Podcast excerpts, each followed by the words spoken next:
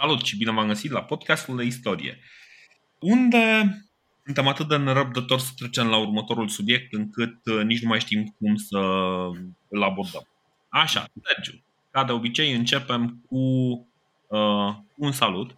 Da, salutare, salutare ascultătorilor și nesalutare neascultătorilor. Suntem la al doilea episod. Uh, de ce de... atât de rău cu oamenii care nu ne ascultă? Pentru că oamenii ăia sunt potențial viitori ascultători ai podcastului. Da, da, al podcastului de istorie, dar noi acum suntem la un alt subiect care se numește filozofie. Da? Noi vorbim acum despre filozofia grecească care este un pic mai, mai subtil așa. Adică, na. Și dacă ne enervăm, de fapt exact cum ai spus și tu, ne place, ne place atât de mult subiectul ăsta încât, deși am pornit de la premisa că vom face trei episoade, s-ar putea să facem vreo cinci, pentru că vrem să enervăm definitiv pe fanii noștri, pe ascultătorii noștri care ne ceartă că am făcut un ocol mult prea mare prin istoria romană, așa că pe lângă istoria romană, ă, în loc să reducem acest ocol, vrem să mai facem o incursiune și prin arta renascentistă, și prin religia creștină, și na, vorba, vorba romanilor, non ce due esența tre. Vrem să,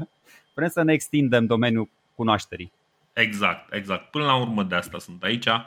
Uh, suntem aici ca să ne extindem domeniul cunoașterii. Înainte de toate însă, Sergiu, dacă ai ceva corector pentru podcastul anterior? Uh, să știți că înregistrăm destul de repede comparativ cu episodul trecut, nu spunem acum chiar câte zile au trecut de la înregistrarea cealaltă și nu am avut timp, nu am avut timp să ascult episodul așa pe îndelete. Uh, l-am ascultat foarte fugitiv, aș aprecia sau am aprecia pentru că am auzit, mi s-a părut că au fost vreo două, trei întreruperi de câteva secunde, cumva nejustificate la un moment dat și ne-ar ajuta mult dacă puteți să confirmați uh, cumva nesincronizările astea tehnice. În rest, uh, pe lângă zgomotul de fundal provenit de la uh, serverele mele pentru care nu mai îmi cer scuze, nu știu, în cel mai rău caz am avut vreo două, trei scăpări pe partea așa de un acord, un plural, un genitiv, nu știu, un secol 6 în loc de secol 5, dar credeți-ne pe cuvânt, suntem uh, peste medie și la limba română și la gramatică și la istorie. Dacă ne opriți pe stradă și ne întrebați, bă, din ce secol face parte anul 640 sau 480, uh, credeți-ne că 100% știm, uh, știm răspunsul corect. În vâltoarea dialogului Ehm, se mai produc și anumite inexactități. Dar altceva, uite că mi-ai adus aminte. Așa. Mi-am, mi-am dat seama că data trecută noi am folosit niște uh, cuvinte mai fancy. Uh, tu ai venit cu epistemologia, cu metafizica, dar am în timp explicat. ce dar, dar exact, dar în timp ce tu ai explicat, eu am rămas dator cu explicația pentru dialectică. Da, ok, sunt convins că mulți dintre ascultătorii noștri, toți ascultătorii noștri cunosc uh, semnificația acestui cuvânt. Pentru da, că o vor auzi de la tine. Exact, da. Uh, eu cu Dorin ne tot exersăm arta asta dialecticii de când a început uh, podcastul de istorie, da? pentru că uh, prin intermediul acestui dialog, mai mult sau mai puțin civilizat, dar na, tot timpul încercăm să, să ne apropiem de adevăr. O să vedeți. Prin contradicțiile astea, cum o să zică și Heraclit, fie ele verbale, prin argumentele noastre uneori contradictorii, fără să ne inflamăm prea tare, încercăm să, uh, să ajungem la ceea ce considerăm noi că este, nu știu, adevărul, să spun așa. De fapt, la asta se referă uh, dialectica. În principiu n-ar trebui, că nu sunt genul de om care să folosească cuvinte foarte fancy, dar dacă toți suntem la filozofie, de ce nu? Bine, până la urmă este foarte util să lămurim cuvintele astea, pentru că cuvintele astea uh, sunt parte din, uh, din practic din vocabularul uh, celor care vorbesc despre filozofie și cine știe, poate o să aveți nevoie să nu vă lăsați impresionați de cei care folosesc cuvinte mari. Dacă le înțelegeți și voi, este mult mai ușor și, uh, și pentru noi e o descoperire, pentru că până acum câteva săptămâni nu știam ce e epistemologie și nu stătea deloc cu mine. Acum mi-e mult mai ușor pentru că uh, pot să vorbesc despre faptul că uh, vorbesc uh, filozofii X sau Y despre epistemologie și atunci cam înțeleg despre ce e vorba. Când vorbim despre cunoaștere și discutând un pic despre subiectele astea ne rămân și nouă câteva idei. Plus că într-adevăr sună impresionant, dar nu ne lăsăm impresionați. Nu? Deci vrei că să folosim și noi.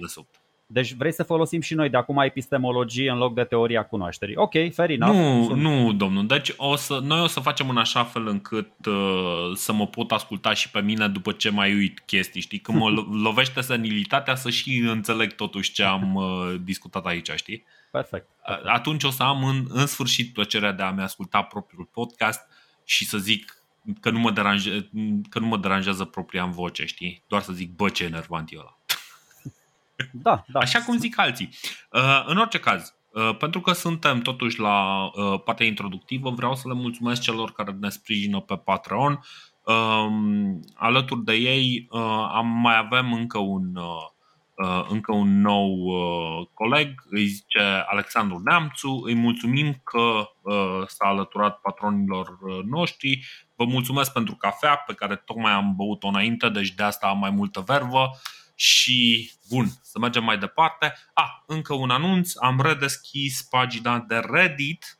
Deci dacă dintre voi sunteți câțiva oameni care uh, folosesc Reddit în mod curent, nu vă temeți să intrați în, să interacționați pe Reddit, Evident, uh, reddit.com slash slash podcast de istorie, ne găsiți acolo și uh, dacă vreți să facem ceva interesant acolo, dați-mi de veste, nu știu exact la ce poate fi util, dar de ce nu, ne întâlnim și acolo.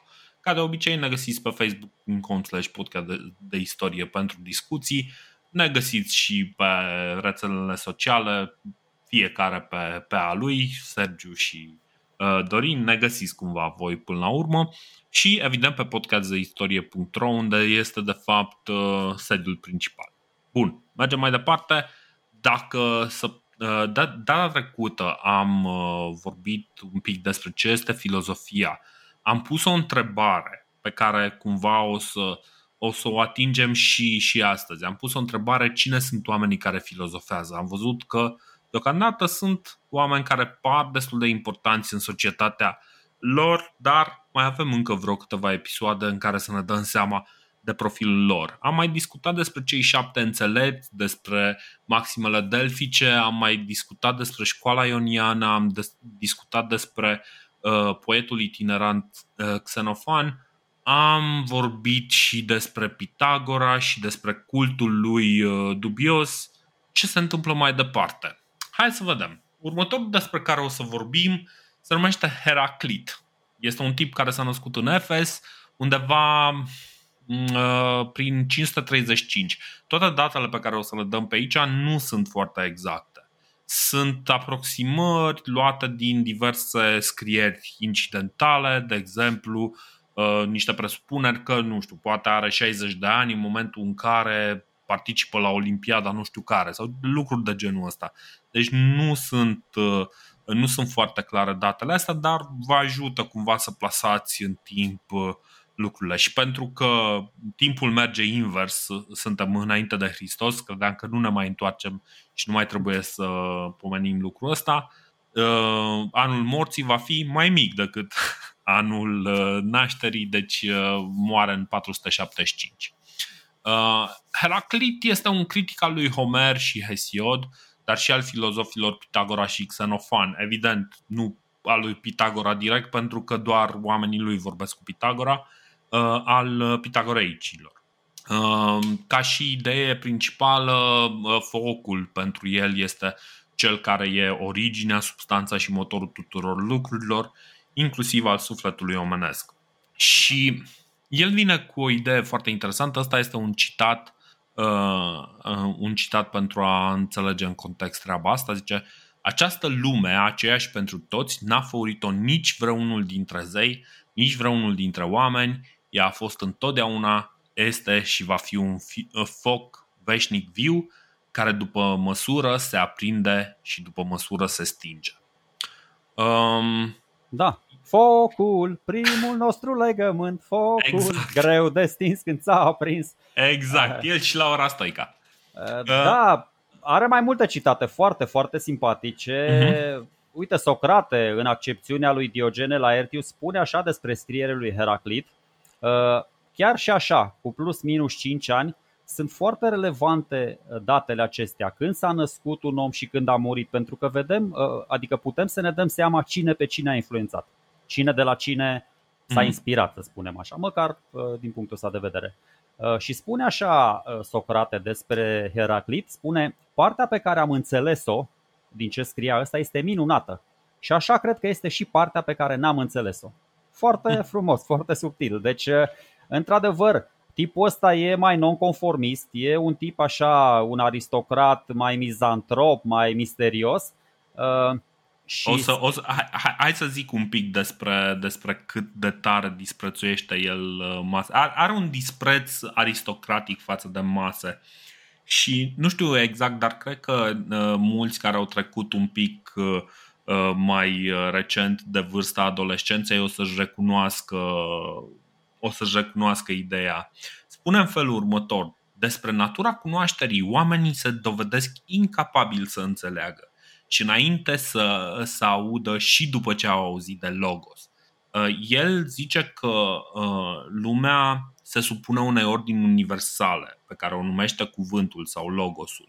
Și uh, ce face el aici? El sugerează că oamenii nu prea sunt capabili să înțeleagă lucruri și să le aplice.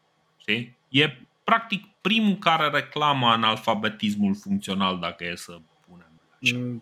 Mm, poate exact în întâmpinarea uh, analfabetismului oamenilor, aceste peste 100 de fragmente scrise care ne rămân de la el uh, au un stil din ăsta foarte paradoxal, foarte aforistic, foarte obscur, ceea ce și atrage uh, denumirea de Heraclit obscurul. Deci ăsta e un stil uh, pe care, mă rog, și l auto-asumă. Mm. E un tip, de aia spun că e înaintea timpului său în timp. Deci până acum noi ce am, milesienii și, mă rog, și ceilalți, ei nu s-au întrebat, bă, în ce raport se află schimbările astea, transformările din jurul nostru, care sunt evidente, cu substanța asta fundamentală, indiferent că este pământ, aer, apă sau foc. Sau nu știu, poate s-au întrebat, dar n-au ajuns la, la o concluzie satisfăcătoare în mhm. legătură mm-hmm. cu mișcarea. Uh, pentru ei totul era doar apă, doar aer și fără o altă discuție. Aveam o arhe, cum ziceam, chestia aia, substanța imobilă, nu, nu regatul lui Burevista și uh, nu observam că, de fapt, universul e guvernat până la urmă de o transformare continuă.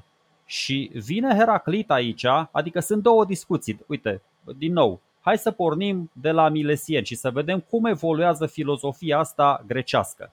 Putem să lăsăm discuția așa, să ignorăm complet tema asta cu mișcarea. Bă, nu există mișcare, nu contează, nu ne pasionează. Putem să considerăm însăși mișcarea uh, forța motrice care guvernează universul, deci nu doar o, o substanță. Și pe calea asta va merge Heraclit, sau putem, tot așa logic, nu există 1-0, 1-0, sau putem să, să considerăm Uh, schimbarea și mișcarea doar niște iluzii. Și pe calea asta o să vedem, vor merge eliații lui Parmenide, despre care o să vorbim imediat. Dar uh, chestia asta cu focul, deci focul nu este ales întâmplător, el are o întreagă filozofie despre foc, Heraclit. Deci îți scrie aici focul, de fapt, focul stă pe loc și se mișcă. Uh-huh. La, fel, la fel ca râul, la fel, adică totul e mișcare, totul e flux, dar totul este o definiție a contrariilor.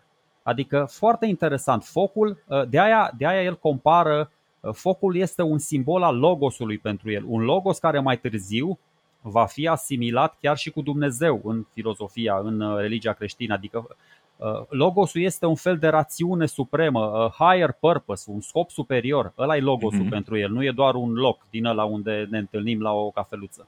Uh, și, și procesul de transformare permanentă care, uh, care ascultă de rațiunea asta este pentru el focul. Ceea ce e foarte tare. Deci focul este mereu același, dar este în același timp și în continuă schimbare. Uh-huh. E foarte tare. Doar, doar o explicație să mai dau, să insist un pic pe ideea asta de arhe, de, de element uh, fundamental, generator, origine ideea, ideea pe, care, pe care o caută oamenii ăștia este că există un element natural care este baza tuturor lucrurilor, care este esența tuturor lucrurilor, din care toate lucrurile derivă. De exemplu, uh, a dat exemplu ăsta Sergiu când vorbea despre element uh, originar apa, cred că la Tales, parcă, nu? Uh, unde apa se transformă în toate stările de agregare, este, ajunge și solid, ajunge și este și lichid, este și aer, nu? Corect. Și um, cumva uh, practic se pot defini toate stările, toate, toate lucrurile care există, se pot crede ca fi provenind într-un fel sau altul din apă. Evident, nu neapărat apă, poate fi un lichid super, hiper magic, da, deci, nu știu, de exemplu, poate să fie petrol. Nu? Apa provine din petrol, e cam ciudat. Dar cam asta e ideea. Acest element fundamental asta înseamnă că totul derivă într-o formă sau alta, într-un fel sau altul din, din acel element uh, universal și toți par, cel puțin până acum, în căutarea acelui element fundamental. O să vedem că mai încolo vor fi alții care vor, uh, vor sugera că nu, nu e una, sunt patru, sunt șase, sunt, o să vedem. Dar, deocamdată, toată lumea caută cumva elementul acela inițial, cumva căutând în același timp, uh, zic eu, și o putere unică, un zeu creator, uh, o forță creatoare și cumva căutând, căutând un răspuns pentru de ce există lumea. Că până la urmă asta este de fapt, uh, de fapt problema pe care cred că i-a preocupat pe toți oamenii de la începutul existenței până acum. De ce există totul, orice. Apropo de definiții din astea un pic mai uh, sofisticate, toți uh, filozofii de până acum, inclusiv Heraclit, sunt considerați moniști, adică ei cred mm. într-un singur principiu, cum ai spus și tu mai încolo o să, mai, o să apară mai multe și sunt hilozoiști, adică ei consideră principiile astea însuflețite de o putere creatoare, da. pe care îl numesc într-un fel sau altul, nu contează, logos, Dumnezeu, natură și așa Apeiron. mai departe. A, exact, Apeiron. Corect. Parcă am vorbit de Apeiron, nu? Da, da, da, da la, la Anaximandru, la prietenul da, da. Anaximandru cu cilindru pe post de sferă. Uh, deci are, mai are niște idei foarte, foarte bune. Deci uh, are ideea asta cu, cu focul, uh, focul care se schimbă, adică focul e în tot și totul e în foc. Adică dacă e să, să prezentăm foarte, foarte simplu, foarte pragmatic. Exact. Dar ce vede el în foc? Mai mult decât atât, dacă mai introduce o idee genială. În foc el vede un război constant. Flăcările alea, apropo, putem să-l vedem, bă, exact opusul că focul și apa, na, să zicem că Uh, Heraclit este dușmanul de moarte a lui Tales din punctul ăsta de vedere, că el își alege focul și Tales era cu apa. Dușmanul Dar... intelectual. Este dușmanul... rivalul intelectual. da, corect, corect. Uh, deci afirmă că cumva toate lucrurile se nasc din proprietățile astea contradictorii. El așa zice, bă, hmm? lumină, întuneric, viață, moarte, cald și rece toate contrariile astea se află, se află într-o, într-o continuă luptă. Dar, mm. zice el că bă, asta nu e deloc rău. Asta este firea lucrurilor. Deci, ă, teza asta, că noi am zis că ne referim acum, ne referim acum doar la, la ideile originale. Teza asta cu contrariile o mai întâlnim la tot la Anaximandru, la Peiron, că din chestia aia indefinită, infinită, ă, în fine, ziceai tu că apar tot felul de, de contrarii. Da. Deci mai e o chestie foarte simpatică, zice el așa că, bă, o cărare, te uiți așa la o cărare, aceeași cărare poate să ducă în vârful muntelui sau poate să ducă spre baza muntelui, depinde din ce perspectivă te uiți la cărarea aia. Ok, poți să și stai în mijlocul cărării și să-i enervezi pe turiștii ăia, dar noi o să, pre, adică o să, o să pornim de la prezumția mișcării.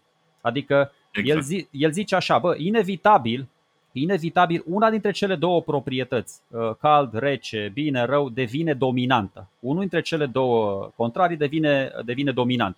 Și de aici spune el, bă, nimic nu rămâne la fel. Nimic nu rămâne la fel. Ziua devine noapte, uh, noaptea devine zi, anotimpul se tot succed, uh, ființele se nasc, mor. Totul, totul este într-o stare de continuă curgere. Exact. Și, de, exact. și de aparentă contradicție. Deci totul, totul curge, e o chestie foarte faină. Pantarei se numește în grecească, habar n-aveam până, până acum. Aș putea să zic și eu două lucruri pe chestia asta. În primul rând că el practic consideră că esența lumii stă în schimbarea constantă. Cumva asta arătând și faptul că focul este cel care modifică lucruri și e practic mereu, mereu în schimbare. Uh, practic, din punctul lui de vedere, totul este în flux și cred că uh, aici ar fi cel mai bun loc să-i amintim uh, ce spune Plato despre el. Uh, și Plato spune așa, Heraclit, cred, zice că toate lucrurile pleacă și nimic nu rămâne și comparând cele prezente cu curgerea unui râu, spune că nu poți să calci de două ori în același râu. Ideea pe care o, uh, o zice aici, pentru că am impresia că treaba asta nu a rămas direct de la Heraclit, că a rămas, uh, a rămas cumva prin intermediari de la Plato și cred că mai încolo de la Diogene Laertius. Um, ideea asta este că practic tu nu poți să stai în același râu uh, de două ori, nu poți să calci în același râu pentru că râul curge și de fiecare dată este te afli într-un alt loc al râului. Te afli, apa din jurul tău e cu totul alta, știi? Și uh, cumva uh, se uită la lume și zice într-adevăr, tot în jurul nostru se schimbă, practic niciodată nu o să putem să avem, să fim la fel, nu o să putem să fim identici. Mereu ne vom, uh, ne vom schimba. E, e, e, e genial. Deci tipul ăsta e, e zone to something, ca să zic așa. Adică chiar mm-hmm. a mhm. descoperit ceva important haideți să, să, să mergem un pic mai în adâncime. Deci el, el spune până la urmă, bă, nimic nu există. Deci nimic nu există, totul este în devenire. Și o să, să vă gândiți foarte bine la chestia asta, nimic nu există, pentru că asta o să o ia și Parmenide după aia cu existența. Deci el spune așa, bă, nu putem, lucrurile nu există, lucrurile sunt într-o continuă schimbare. Dar dar, adică pe lângă chestiile astea cu da și nu, plus și minus, lupta asta e o luptă lăuntrică în fiecare dintre noi. Un lucru, un lucru nu este, un lucru devine. Deci, un lucru nu este, un lucru devine, pentru că îndată ce un lucru este ceva, îi se opune altceva din interiorul lui și intervine schimbarea, intervine acest flux, totul e în flux. Tu nu poți, adică nu găsești un moment zero în care să zici, bă, lucrul ăsta stă pe loc. Nu, lucrul ăla nu există. Lucrul ăla e în devenire.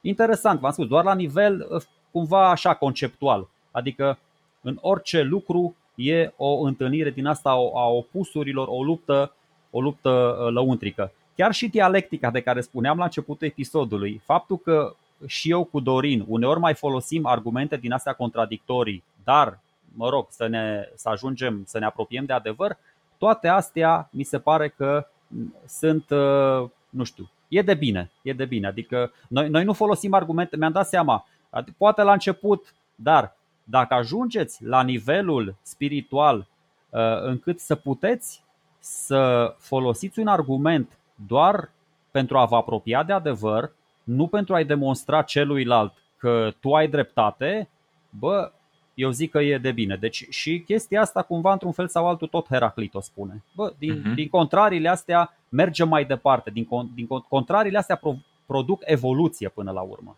Exact. Adică, din, din păcate, el, cum ziceam, este destul de dezamăgit de oameni și uh, cum, din nou revin la, la ideea aia că oamenii se dovedesc incapabili să înțeleagă lucruri Uh, sunt, uh, îi, îi se pare că conceptele cu care vine sunt greu de priceput pentru, pentru ceilalți.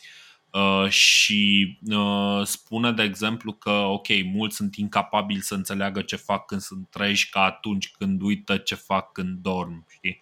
Adică e, e clar că ideile astea ale lui sunt suficient de uh, revoluționare, suficient de puternice încât să să prindă o poziție destul de serioasă și uh, să simtă cumva și o oarecare, bă, o oarecare opoziție pe care o primește din partea celor din jur pe, pe ideile astea. Păi sunt, sunt ori mie mi se par grele, adică nu sunt grele, dar el nu se oprește. Ok, dacă tu îi spui unui om, bă, e simplu să înțelegi, da, niciun om nu poate să intre în apa acelui râu pentru că în timp nici râu, nici omul nu mai sunt la fel. Dar el continuă el continuă, el spune mai, spune mai mult decât atât, spune, bă, ok, se schimbă apa, apa curge, omul îmbătrânește, nu mai suntem la fel. Dar nu totul se schimbă, la fel ca la foc. Focul rămâne același, dar se și schimbă. A, forma râului nu se schimbă. Râul nu-i format doar din apa din el. Râul e format și din albie, râul e format și din, uh, nu știu, adică faptul că apa e curgătoare nu este stătătoare, e o caracteristică a râului. Mhm. Deci, din nou, pe de o parte, el spune așa, sunt chestii care se schimbă, și chestii care rămân la fel.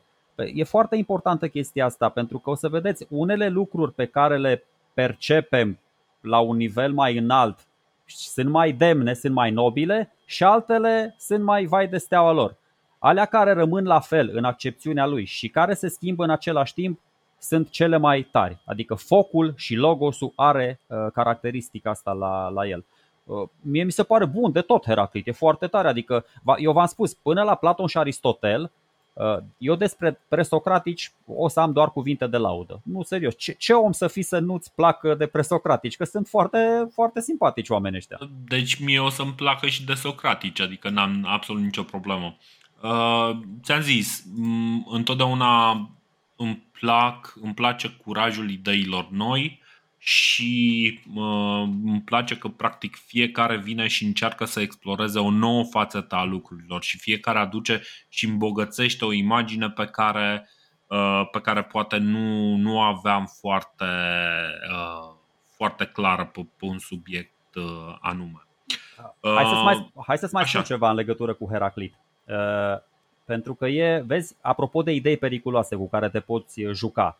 Uh, deci, gândirea lui Heraclit zice așa, bă, principiul ăsta al, al luptei eterne. Și spuneam episodul trecut uh, de Hitler, da? Dar nu Hitler este, nu Hitler era ideologul care se juca cu ideile periculoase. Hitler era un om de acțiune.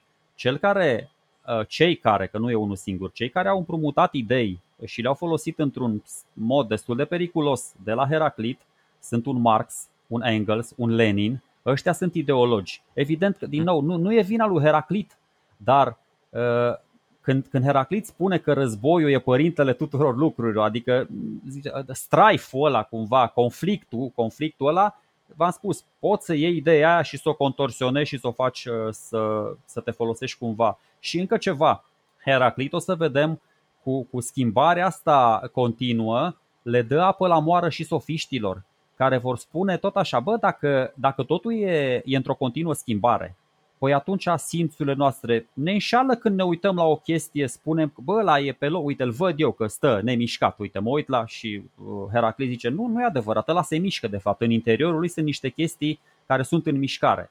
Și atunci nimic nu-i statornic, nu putem să fim siguri de nimic și o să vedem uh, cum, uh, cum se raportează sofiștii la chestia asta. Pe, pe de altă parte, Heraclit are un răspuns fix la treaba asta. El spune în felul următor. Rău îi slujesc pe oameni simțurile, ochii, urechile, dacă au suflete barbare.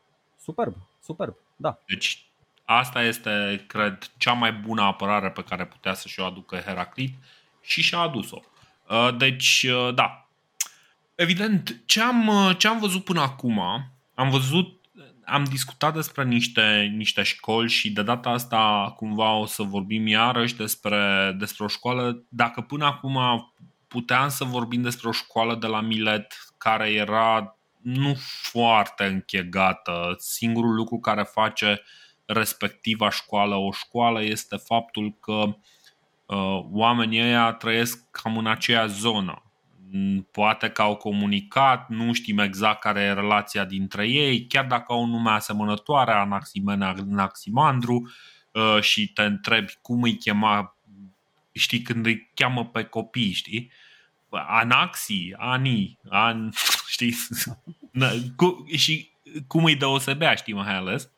Dar, uh, dincolo de glume de genul ăsta, Uh, nu avem real o școală în sine în care uh, să știm că e o relație între oamenii respectivi și o curgere naturală a ideilor. Uh, poate la Pitagora, adică la Pitagora sigur există o școală, dar acolo este un cult. Acum o să vedem o școală ceva mai închegată, cumva, dar tot așa, la fel de, la fel de disparată totuși, pentru că nu, uh, nu o să vedem uh, nu o să vedem un contact foarte, foarte puternic între, între oamenii respectivi. Uh, școala respectivă se numește școala eleatică. Numele vine de la Elea din, din Italia și observați că mulți, mulți nu prea sunt, chiar dacă sunt greci, nu sunt în, în Grecia, sunt în Italia, sunt în, uh, pe coasta turcă, nu sunt acolo pentru că lumea grecească e mult mai întinsă decât, uh, decât este Grecia acum. Parmenide din Elea trăiește undeva la începutul secolului 5 înainte de Hristos. Uh, posibil să fi născut undeva în jurul lui 515 uh, și trăiește până în 460. E considerat tatăl metafizicii și dacă mai țineți minte, am zis că metafizica este despre natura lucrurilor, nu? Parcă așa, da, da, studiul exact, da. naturii da. realității. Corect, corect. Bun, a trebuit să verific ca să nu mă contrazic cu mine însumi. Uh, conform lui Diogene Laertius, a scris un singur uh, poem, un poem cosmologic și metafizic. Își împarte poemul în două, o parte dedicată cunoașterii, calea adevărului, și o parte dedicată credinței. Mesajul principal al poemului e să nu ne lăsăm înșelați de simțuri, ci să ne dedicăm adevărului. Cumva legat poate chiar și de uh, remarca aceea lui Heraclit. El spune că există trei căi în lume. Prima e cea a ceea ce este și trebuie să fie uh, și care e calea adevărului. Cea de-a doua este ceea ce nu este și nu poate exista, cumva o abordare negaționistă a studiului naturii și a înțelegerii naturii. Și Parmenide sugerează că este o cale neproductivă, care nu poate fi și Uh, și nu merită a fi urmată. Uh, și există și o a treia cale uh, a ceea ce este și nu este în același timp, care este mai rea decât cea a negației, pentru că lasă oamenii în confuzie. Parmenide sugerează că acesta este motivul pentru care oamenii sunt confuzi și fără să vrea să angajează în contradicții cu sinele. Practic, pentru că merg pe o cale unde lucrurile sunt nesigure unde nu înțeleg uh, ce anume, deci nu au o cunoaștere pozitivă a lucrurilor și deciziilor pe care le iau, nici măcar o cunoaștere negativă. Deci stau cumva ca pisica lui Schrödinger, nu știm dacă e moartă sau nu. În momentul în care intri în nesiguranță, o să fii confi- uh, confuz și nesigur. Cumva este influențat și de Pitagora și sugerează că Universul este o sferă, o sferă pentru că Universul trebuie să aibă cumva o formă și sfera e forma perfectă. Mai important, spune că sfera nu poate fi modificată și, revoluționar, mișcarea nu există și nici schimbarea. Păi, toți eleații ăștia, începând cu Parmenide, uh, spre deosebire de Heraclit, ei doreau să-și dea seama ce există. Ce există în sensul, bă, ce rămâne, nu ceea ce devine. V-am mai spus, Heraclit spunea că totul, nimic nu există, totul se transformă. Și ăștia voiau să zică, bă, hai să vedem totuși ce există, că nu are cum să se transforme totul. Uh, eu vă tot amintesc de ideile filozofilor uh, de dinaintea celor pe care discutăm acum, pentru că uh, oamenii ăștia, v-am mai spus, se influențează unii pe ceilalți. Și Heraclit este cu 20 de ani mai în vârstă decât Parmenide și probabil că în lumea aia grecească, nu știu, chiar dacă ăsta stă undeva pe coasta Italiei, este tot în Magna Grecia și milesienii îi influențează pe eleat și eleații pe alți, alții și tot așa. mm. Și Parmenide mă gândesc, cum ai spus și tu, e influențat și de Pitagora și de Xenofan și care Xenofan, dacă nu cumva, spune Diogene la Ertius că este Uh, este profesorul lui Parmenide. Și Xenofan pleacă din orașul său natal din cauza perșilor care în perioada asta cuceresc uh, um, litoralul ăla uh, vestic al Anatoliei mhm. și cumva ăsta ajunge și acolo și inițiază școala asta. Sunt aproape sigur că așa este, sau cel puțin așa am citit.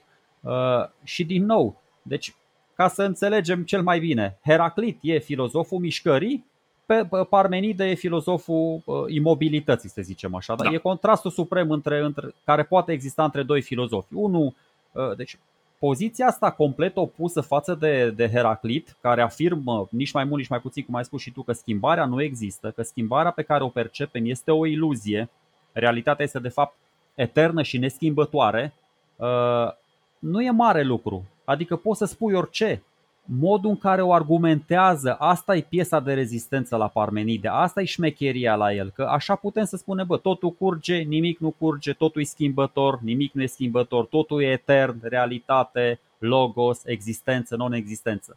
Calea mm-hmm. adevărului, calea percepției. Modul cum o argumentează este, e genial, adică pentru el, la calea adevărului de care spui tu, zici așa, bă, un lucru, o chestie, o entitate, absolut orice, fie există, fie nu există. Avem existență sau non-existență. Mm-hmm. Despre ceva care nu există, adică despre un nimic, despre un spațiu gol, despre vid, nu se poate spune că există. Deci doar despre un lucru care există se poate spune că există. Logic, nu? Corect.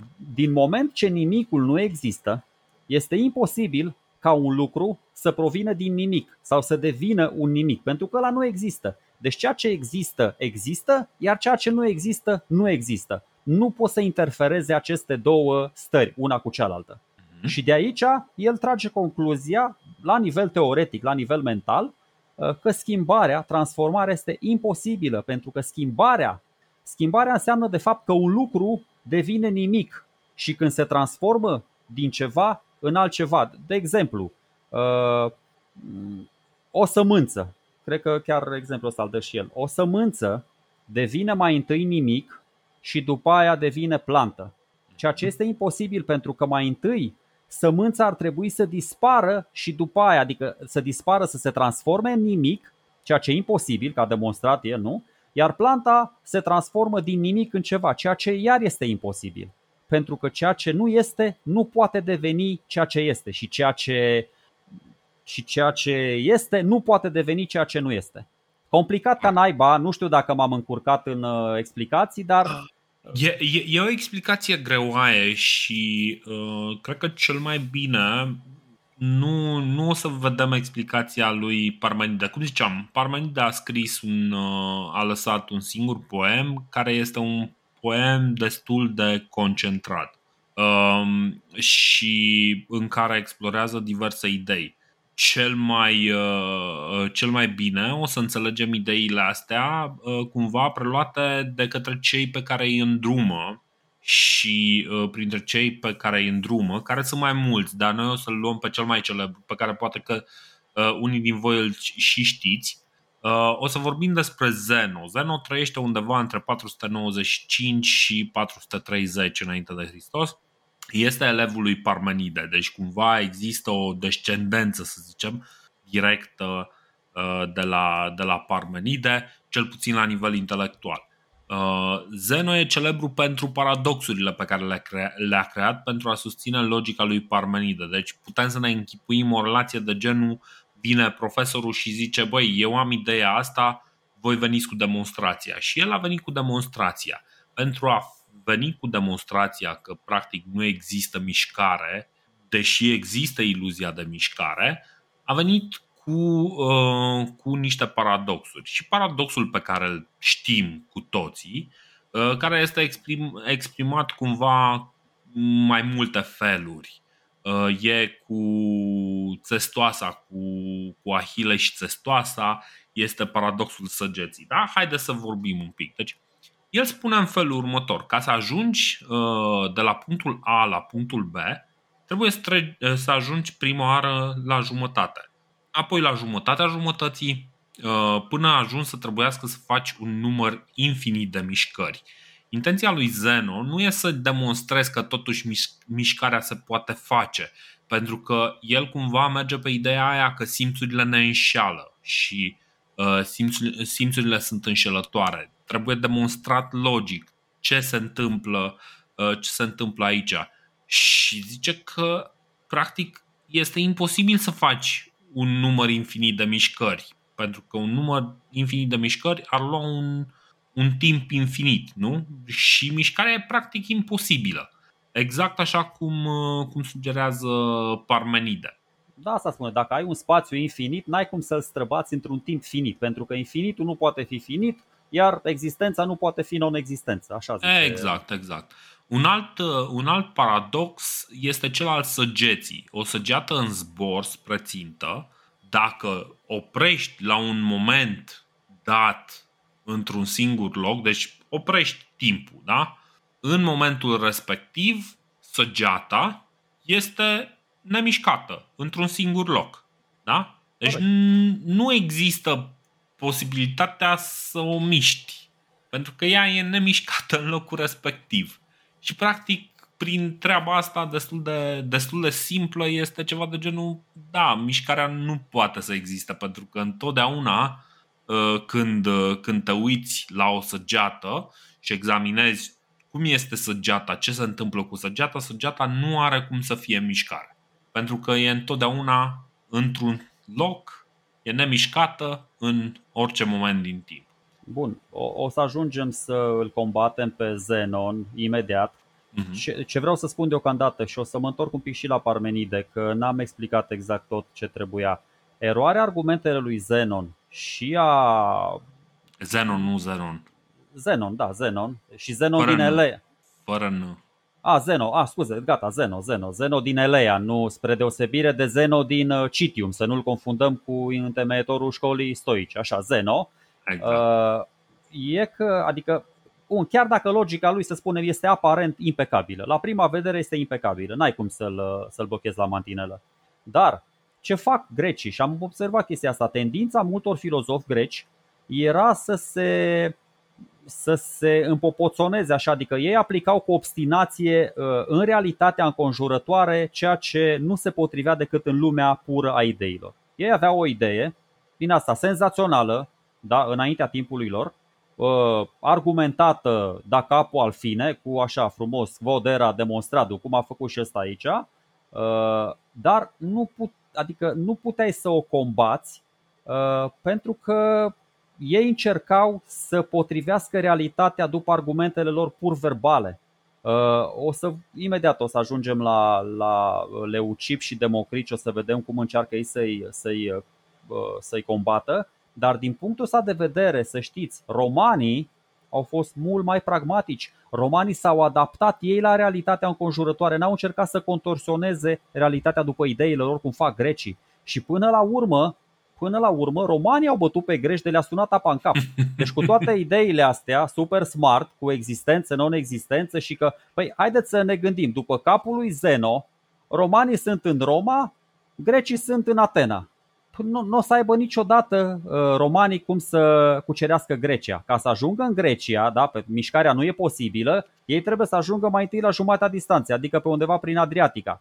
Dar ca să ajungă în Adriatica, trebuie să ajungă mai întâi pe coasta de est a Italiei. Dacă să ajungă acolo, trebuie să treacă Apenimii. Dacă să ajungă acolo, trebuie să treacă de zidurile Romei. Dacă să ajungă acolo și tot așa. Deci n-are rost să ne agităm că romanii, imposibil, nicio legiune din Roma nu o să calce vreodată pe teritoriul Greciei. Deci, șur, a fost atât de imposibil încât că cred că grecii, nu știu, aveau impresia că au cucerit marțienii, nu romanii. Deci în sensul, ok, adică zici, bă, uite, te, te te uh, infirmă realitatea, prietene. Și o să vedem că nu doar realitatea, chiar o idee, o idee pe care o inventează mai întâi oamenii ăștia. Apropo de monism, Parmenide cu, cu existența și cu non-existența asta încearcă să spună așa, bă, Dumnezeu este o singură existență. Logosul ăla pe care îl zice și Heraclit și Apeironul și toate astea, că de aia spun, oamenii ăștia spun așa, de ce nu există mișcare până la urmă? Pentru că nu există spații goale. Ceva mm-hmm. care este nu poate să ajungă într-un loc unde nu este. Dar ei nu înțeleg un lucru, că și spațiul ăla gol este. Are un spațiu, e, nu știu, e hidrogen, e atom acolo, chiar și vid dacă ar fi, tot ar fi o chestie spațială. Oamenii se uită așa, bă, un lucru care este într-un spațiu, spunem că este, un lucru care nu este, un spațiu gol, spunem că nu este. Cred că, cred că înțelegerea lor uh, asupra lumii este un pic viciată pentru că, adică, bine, înțelegerea noastră e un pic viciată pentru că între timp noi știm deja că există vid, există uh, atom, există uh, există niște motive pentru care lucrurile pot exista și pot să există spații unde lucruri nu există și că în general în univers sunt mai multe spații care nu există decât spații pe care există, dar ei erau limitați cumva. Dar mai degrabă, paradoxurile astea mi se pare că se referă la felul în care e procesat timpul, uh, care din punctul lor de vedere devine un infinit de momente fixe în timp, uh, dar uh, cumva nu există viteză de traversare a axei timpului. Deci pentru ei nu există trebuie să iei fiecare moment individual și să uită și zic, ok, câte momente pot procesa individual? pot procesa, nu știu, 10 momente pe secundă. Păi atunci nu pot să, să fac mișcare, pentru că sunt miliarde și miliarde și miliarde de momente pe care trebuie să le, să le depășesc. Corect. Corect. Uh, deci, greșeala lor, practic, sau, bine, neștiința lor este neînțelegerea forțelor care, care se aplică asupra diverselor puncte uh, și cred că paradoxurile lor sunt, uh, sunt utile fie și măcar ca întrebare. Chiar dacă par niște idei hazli, mie mi se par că sunt niște idei care merită și ele la rândul lor discutate, pentru că ideile astea sunt, de fapt, generatoare pentru răspunsul pe care o să-l vedem un pic mai încolo. Vorbim acum despre Empedocle sau îl da. lăsăm? Empedocle e un pic da, separat. Putem să vorbim despre Empedocle. Vreau să spun doar uh, cât de paradoxal e acest Parmenide și toți eleații și să vă spun că eu cumva am găsit un paradox la un paradox. Eu cred că de fapt eu cred că de fapt că tu ai spus la început despre calea adevărului și calea asta a iluziei, adică sunt două căi pe care mm. el le a în, în poemul lui. Eu cred că Parmenide, deci el nu spune că nu există mișcare, el spune că dacă o apucăm pe calea asta a iluziei, asta vom percepe, vom percepe o mișcare, o, o relativitate, un haos, dar dacă dacă o apucăm pe calea adevărului, atunci în vârful muntelui asta ne așteaptă acel principiu unic, acea arhe, acea existență plenară, existența. Non-existența este haosul ăla uh, iluzionar. Dar mhm. existența, ex- și el, ce mi se pare foarte tare, din nou, el nu exprime existența nici prin numere, nici prin culori, nici prin forme, nici prin fenomene, nici prin obiecte, prin nimic. La el existența este doar o idee. De aia mulți spun mă rog, alții mai deștepți ca noi, de aia spun că ăsta ar fi, uh, e considerat părintele ontologiei. Mm-hmm. Adică ăsta e și cu monisme parmediene. Uh, știința din jurul gândirii, cumva, așa, a devenirii, a ființei, a uh, spiritualității. Deci omul ăsta chiar încearcă să ducă gândirea la următorul nivel. Din nou, Parmenide, cu ideile astea a celor două lumi, o să-l influențeze foarte mult pe Platon. Asta, ca să fiu elegant, să nu spun că Platon uh, s-a inspirat la limita plagiatului din Parmenide, pentru că i-am promis lui Dorin că nu o să fac afirmații din astea fără, fără acoperire. Da, da exact. Deci uh, Sergio are, are tendința să, să arunce acuzații foarte puternice. Dacă mai țineți minte și în momentul în care am discutat despre uh, Uh, despre Iulius Cezar a avut un moment în care a fost incredibil de supărat pe, pe Iulius Cezar.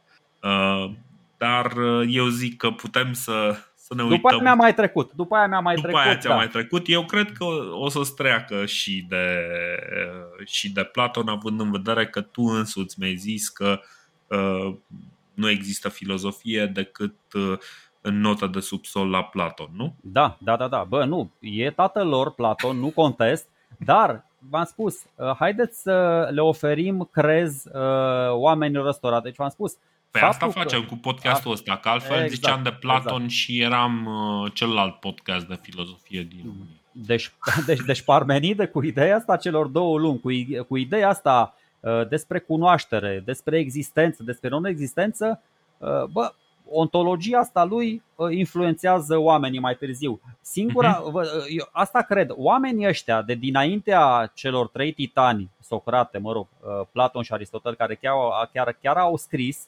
spre, mă rog, nu știu ce, spre tristețea noastră și a lor, au scris într-un mod, au scris cu picioarele, din păcate pentru ei. Adică au scris așa într-un stil foarte anacronic, foarte subversiv, foarte Anacronic mistic. Foarte... Nu, nu, nu, corect, nu, scuze, scuze, scuze, ei, au, scuze. ei au scris conform epocilor.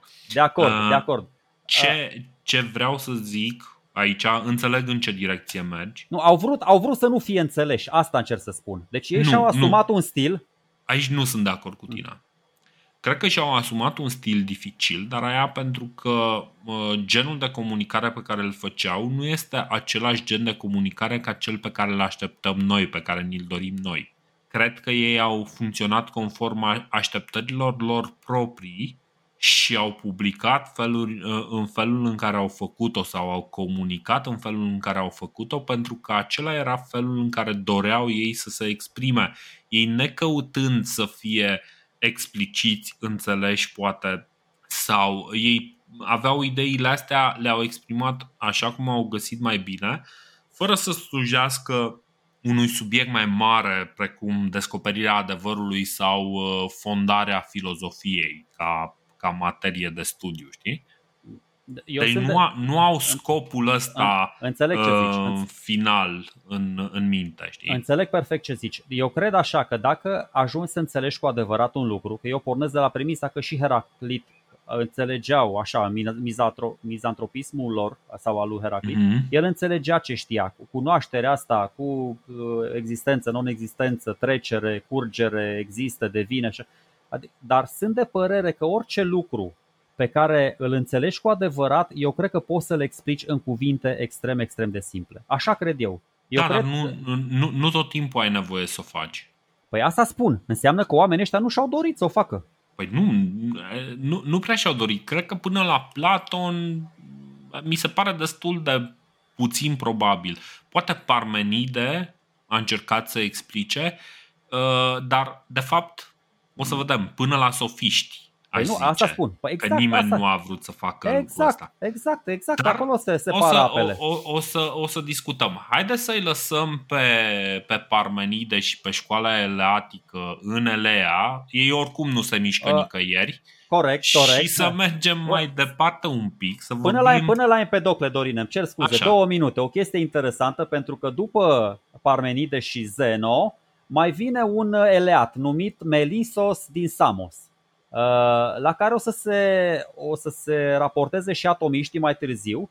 Uh, și tot așa, el rea tezele astea, că mișcarea e imposibilă, argumentul e aceeași, da, existența, non-existența, Bine, nu știu ce. Melisus e mai degrabă, să zicem, un uh, factor de transmitere, e, e un mediu intermediar, el nu aduce neapărat idei noi, ci doar le transmite mai departe. Corect, uh... dar faptul, faptul interesant, faptul divers, e că tipul ăsta n-a fost doar un, un filozof. Noi spuneam de ăștia, bă, sunt și filozofi, și matematicieni, și astronomi, și, nu știu, teoreticieni ai muzicii, așa. Ăsta, în schimb, este un comandant militar despre care Plutarh scrie în viețile lui paralele. Știți că eu am doi favoriți din antichitate, Plutarh și Cicero. Și dacă ăștia zic ceva, gata, eu papa, papagalicesc după ce zic Plutarh și, și Cicero. și și spune, spune în viețile paralele că l-a învins pe Pericle într-o bătălie navală. Deci spune asta în viața lui Pericle. Mai spune odată în viața lui Tucidide că l-a mai bătut odată, dar știți că Plutar se mai contrazice între el și bă, eu o să merg așa, știi, Pericle 0, Melisus din Samos 1. O să merg doar pe 1-0, nu o să cred că l-a bătut cu 2-0 pe Pericle, dar e foarte tare, adică să-l bați pe marele om de stat și marele general atenian când crezi că mișcarea este imposibilă, eu zic că e ceva destul de tare. Știi, știi cum e? Deci el, de fapt, negând faptul că există mișcare, l-a pus pe pericle să se bată de unul singur. Bun, acum facem, uh, facem o trecere, rămânem cumva în zona asta a Italiei, de fapt coborâm în Sicilia, în Agrigento sau Acragas, așa cum se numea mm, pe vremea dominației grecești, unde Empedocle așa cum ai spus tu un, uh, despre, despre Melisus că e general, Empedocle e și el un actor important uh, politic, participă la răsturnarea regimului oligarhic din uh, cetatea natală și refuzând să participe la un nou regim autoritar care să înlocuiască regimul oligarhic, decide să cutreiere Sicilia ca uh, Uh, ca medic și ca filozof sau retor uh, itinerant. Uh, Empedocle e foarte important pentru o singură idee. Deci pe noi ne interesează o singură idee. El cumva este într-un oarecare contrast un pic separat de eleatici. El identifică pentru prima oară, în loc de un singur element primordial, identifică patru care, din punctul lui de vedere, sunt uh, imobile, eterne, necreate și indestructibile. Ele există din totdeauna și vor exista întotdeauna. Focul, apa, pământul și aerul. Uh, ele nu zice despre ele că nu se pot combina, deci nu poți să combini apa cu aerul sau uh, focul cu, cu pământul, uh, ci se pot combina doar mecanic și se pot separa la fel. Da? Deci nu există o uniune între cele două. Deși, nu știu, n-a văzut niciodată marginea unui lac să vadă că acolo e mâl, dar uh, înțeleg un pic de unde vine ideea lui. Procesul continuu de unire și separare, aici mi se pare și mai interesant pentru că nu e doar asta. Deci dacă aveai patru elemente care nu se pot combina decât, uh, decât uh, așa la nivel superficial, atunci ceva trebuie să pună lucrurile în mișcare.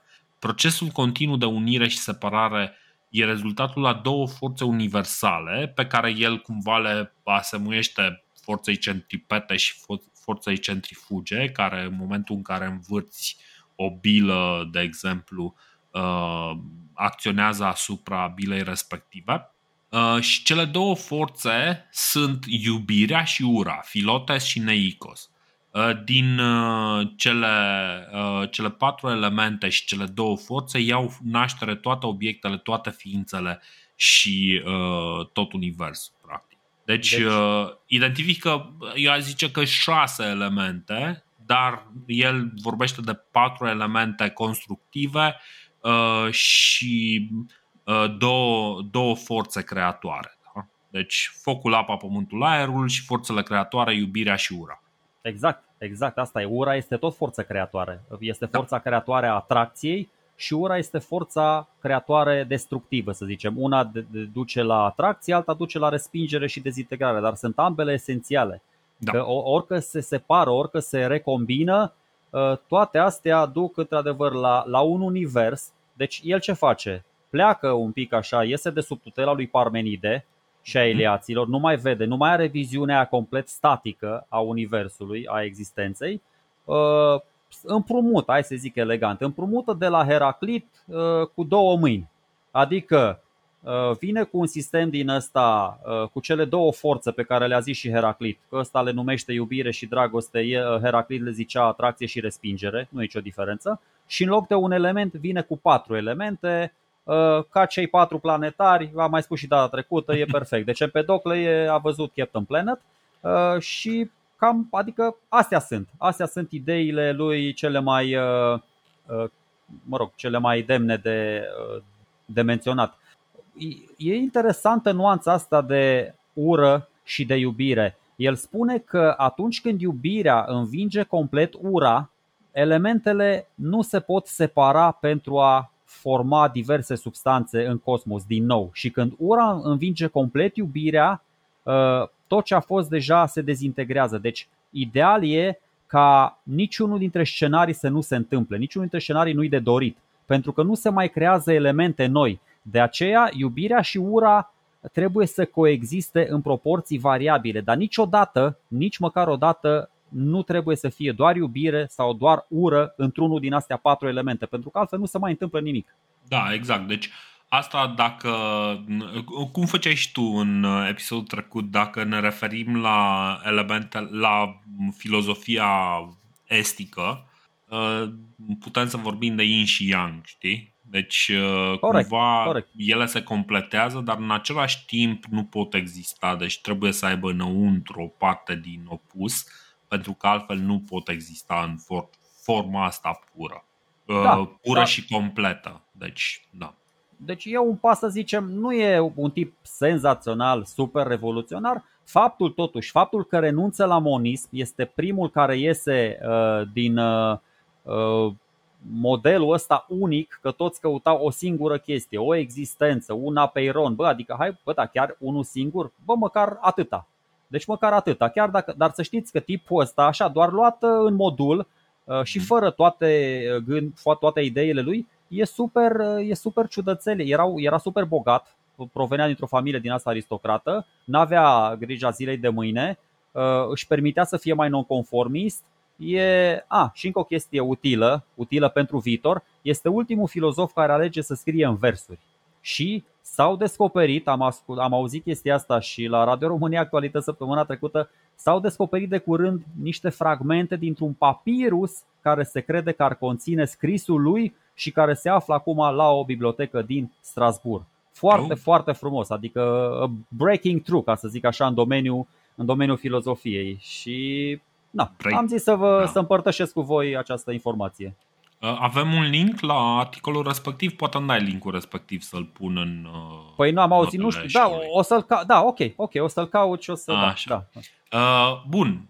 Acum, pentru că mm, cumva răbdători, Parmenide și Zeno așteaptă un răspuns uh, din partea noastră, uh, probabil uh, cea mai mare importanță a teoriilor lui Parmenide-Zeno este faptul că există un răspuns. Și răspunsul este dat de, uh, culmea, niște elevi uh, cumva indirecți ai, uh, ai lui Parmenide. Profesorul lui Leocip e foarte posibil să fi fost uh, Melisus din Samos. Leocip îl va învăța pe Democrit și împreună vor. Uh, bine, oarecum împreună. Nu-mi dau seama dacă împreună sau separat Uh, cumva uh, ajutându-și răspunsul unul celuilalt. Um, Leucip cumva activează în secolul 5, Democrit se naște în 460, moare în 360, omul are 100 de ani să se gândească la chestia asta și cred că a făcut o mare parte din timp. Uh, răspunsul lui, răspunsul lui Leucip și Democrit este cumva ideea că tot ce există e format din particule atât de mici că sunt indivizibile, că, că sunt invizibile ochiului liber. Uh, și că aceste particule, deci sunt, sunt niște particule foarte mici, tot din jurul nostru e, e format din uh, particule foarte mici, pe care ei le numesc atoma. Uh, tomein înseamnă a tăia, Atoma înseamnă de netăiat. Practic, atomul este partea cea mai mică ce nu poate fi tăiată. Acum, deci... na, noi știm că lucrurile pot merge și mai departe de acolo, dar e clar că nu aveau în minte uh, fizică nucleară. Uh, ideea atomiștilor este că aceste bucăți sunt, acest, acești atomi sunt uh, de diverse dimensiuni și diverse forme. Ei nu, nu pot să vadă, de exemplu, uh, care este for, forța aia care uh, aduce coeziune la apă, știi, sau uh, coeziunea între, între diversele între, între atomii din, din substanță. Evident, nu au cunoștințele noastre de, de fizică sau de chimie. Dar își închipuie că, da, ok, trebuie să existe undeva o granularitate și uh, ei spun că ok, înseamnă că atomii aceștia sunt, uh, sunt uh, niște, niște bucăți mici, ca niște piese de Lego, care se întrepătrund, care pot fi niște ca un fel de cârlige uh, și inele care se, se agață între ele și se țin între ele uh, în formă solidă și nu poți să le desfaci sau poți cel mult să le tai și atunci se separă. Dar că, iarăși, pot fi foarte mici sau pot fi foarte mari. Știi? Deci, din punctul lor de vedere, uh, nu există o dimensiune uh, a atomului, poate să fie și mai mare, poate să fie și mai mic, depinde cât de, cât de tare poți să tai o anumită substanță. Indiferent cât de mari sau mici ar fi, sunt, cum ai spus și tu la început, și invizibili și indivizibili. Exact. Doar că ei nu îi percep așa cum îi vedem noi acum. Uh, la ei e o reprezentare din asta, un pic așa mai, mai rudimentară, adică atomii lichidelor ei spuneau că bă, sunt foarte netezi și pot să se miște ușor unul pe lângă celălalt, că na, apa e, e fluidă. Mhm. La atomii corpurilor solide uh, trebuiau să fie mai, mai rigizi și se conectau cu alți atomi prin intermediul unor cârlige.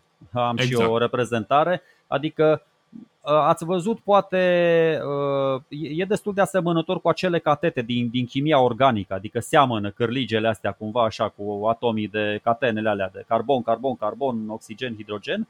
Mhm. Uh, zic, atomii de aer la ei sunt super ușor, super vaporoși, așa se mișcă mai independent unii pe ceilalți, că na, ăștia nu sunt prinși cu cârlige, se referă chiar și la atomii de, de sare.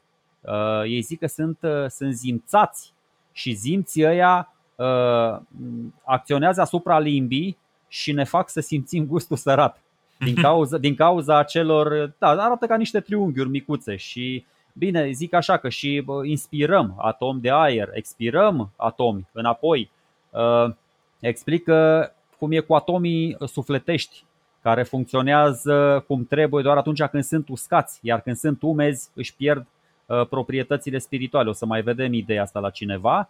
Și uh, aici, mă rog, intră pe o, un tărâm din ăsta un pic mai, uh, mai mistic, uh, dar foarte importantă ideea asta. Deci ei spun așa, bă, nu este, uh, nu este nemișcat Universul. Existența asta, adică ce, ce fac atomii? Atomii se mișcă. Se mișcă în vid, se mișcă în spațiu, se mișcă peste tot. Este o entitate eternă și neschimbătoare, la fel, e un fel de arhe uh, acest atom.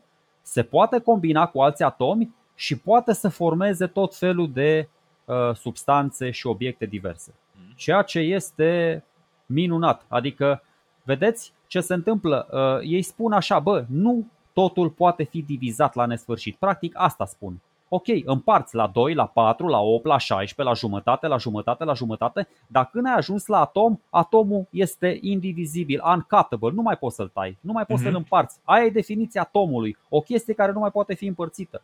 Genial! Adică, neputând să-l împarți, distanțele devin finite nu mai poți să împarți încă o dată jumătatea aia mică, lucrurile și dacă nu mai poți să împarți, nu mai poți să împarți, ce se întâmplă? Lucrurile devin mobile. Se rezolvă paradoxul lui Zeno, lui Zeno cu ocazia asta. Dar devin mobile pentru că ei mai uh, postulează și asta este foarte uh, important, postulează vidul. Corect. Atomii Corect. sunt suspendați și se mișcă în vid și vidul practic nimicul, trebuie și el explicat, postulat. Ce este vidul? Cum există inexistența, știi? Și uh, uh, că până, până la urmă asta era și piedica pe care o punea cumva Parmenide. Că uh, ideea asta de vid, de inexistență, el, el cumva o nega. Uh, atomiștii vin și spun, băi, ok, uh, deci avem bucățile astea și avem spații unde nu există nimic și e ok, lucrurile sunt în regulă. Uh, cumva o să vedem ideile astea uh, mereu. Deci noi acum facem o colecție de asta de, de idei uh, foarte interesante și vedem în ce fel evoluează. De exemplu, vorbeam mai devreme la Heraclit despre simțuri și spunea despre felul în care oamenii sunt înșelați de simțuri Democrit merge un pic mai departe și ne spune că simțurile ne înșeală, că simțurile sunt înșelătoare pentru că ne arată formele mari care sunt false, care nu există și nu ne arată formele reale, care sunt lumea atomilor. El nu înțelege de ce anume nu ne arată ochii, de exemplu, sau nu auzim atomi, sau nu, nu are o explicație pentru lucrurile astea, dar explică cumva că simțurile sunt de fapt convenții zice în felul ăsta, zice dulce prin convenție, amar prin convenție, fierbinte prin convenție, rece prin convenție, culoare prin convenție, dar în realitate atom și vid. Ideea asta, exprimată iarăși undeva în secolul 4, deci în secolul 5, secolul 4, înainte de Hristos, este cu adevărat revoluționară. Dar ca să o înțelegem, ne-au trebuit evident încă câteva mii de ani să, să ajungem la, la adâncimea acestei intuiții, pentru că este o intuiție. Democrit nu prea are cum să demonstreze uh, lucrurile astea, dar este o intuiție și este o intuiție cumva ca un răspuns la iată, o teză care nouă ni se pare absolut amuzantă și poate un pic tâmpită, cea a lui Parmenide, că nimic nu se mișcă. El practic vine aici și spune, băi, totuși cumva lucrurile trebuie să miște. Hai să vedem, înseamnă că ceva în teza lui Parmenide și a lui Zeno este greșit. Și soluția lui, acești atomi, care, ok, poate nu sunt la nivelul la care l-am înțeles noi, acești atomi uh, devin soluția și de fapt iată că acești atomi sunt de fapt adevărata fața a lumii așa cum o știm și noi acum. Cine știe, poate că mai încolo o să intrăm mai adânc în atom și o să aflăm de fapt adevărata natura a lucrurilor. Poate că totuși lucrurile sunt, indi- sunt divizibile și mai jos de atât. Băi, super, hai că am niște idei foarte tari din ce ai spus tu acum. Uh, în legătură cu ultimul citat pe care l-ai spus, ăsta cu convențiile, poți mm-hmm. să-ți dai seama de lucrurile astea în mod real, într-un singur mod, uh, ucigând toți oamenii de pe planeta asta. Dacă mor toți oamenii de pe planeta asta, nu mai este nicio convenție. Nu mai este uh. nici umed, nici sărat, nu mai există nimic, există doar atom. Și atunci nu mai percepem nimic. Ai trecut nu. la omorât toți oamenii de pe planetă. Ce urmează, Sergiu? Ce urmează? Stai un pic, am niște concluzii de etapă, adică vreau să trag niște chestii ca să... Bă, deci okay. gândiți-vă, inițial oamenii zic așa, uh, bă, e nevoie de o substanță primordială. Apă, foc, aer, nu contează. Vine leații zic, bă, e imposibilă schimbarea asta calitativă a substanței. Nu, și, și mai zic încă o chestie, că nu există cale de mijloc. Ei spun așa, bă, nu există între lumea rațională și lumea bazată pe simțuri, cum spune și uh, Parmenide, nu există, nu, nu poți. Te duci, dacă ești existență, te cuplezi cu existența aia superioară și așa rămâi. În lumea asta haotică a simțurilor, ești vai de steaua ta. Aici există mișcare. În lumea aia a minții pure nu există mișcare, există o singură chestie universală.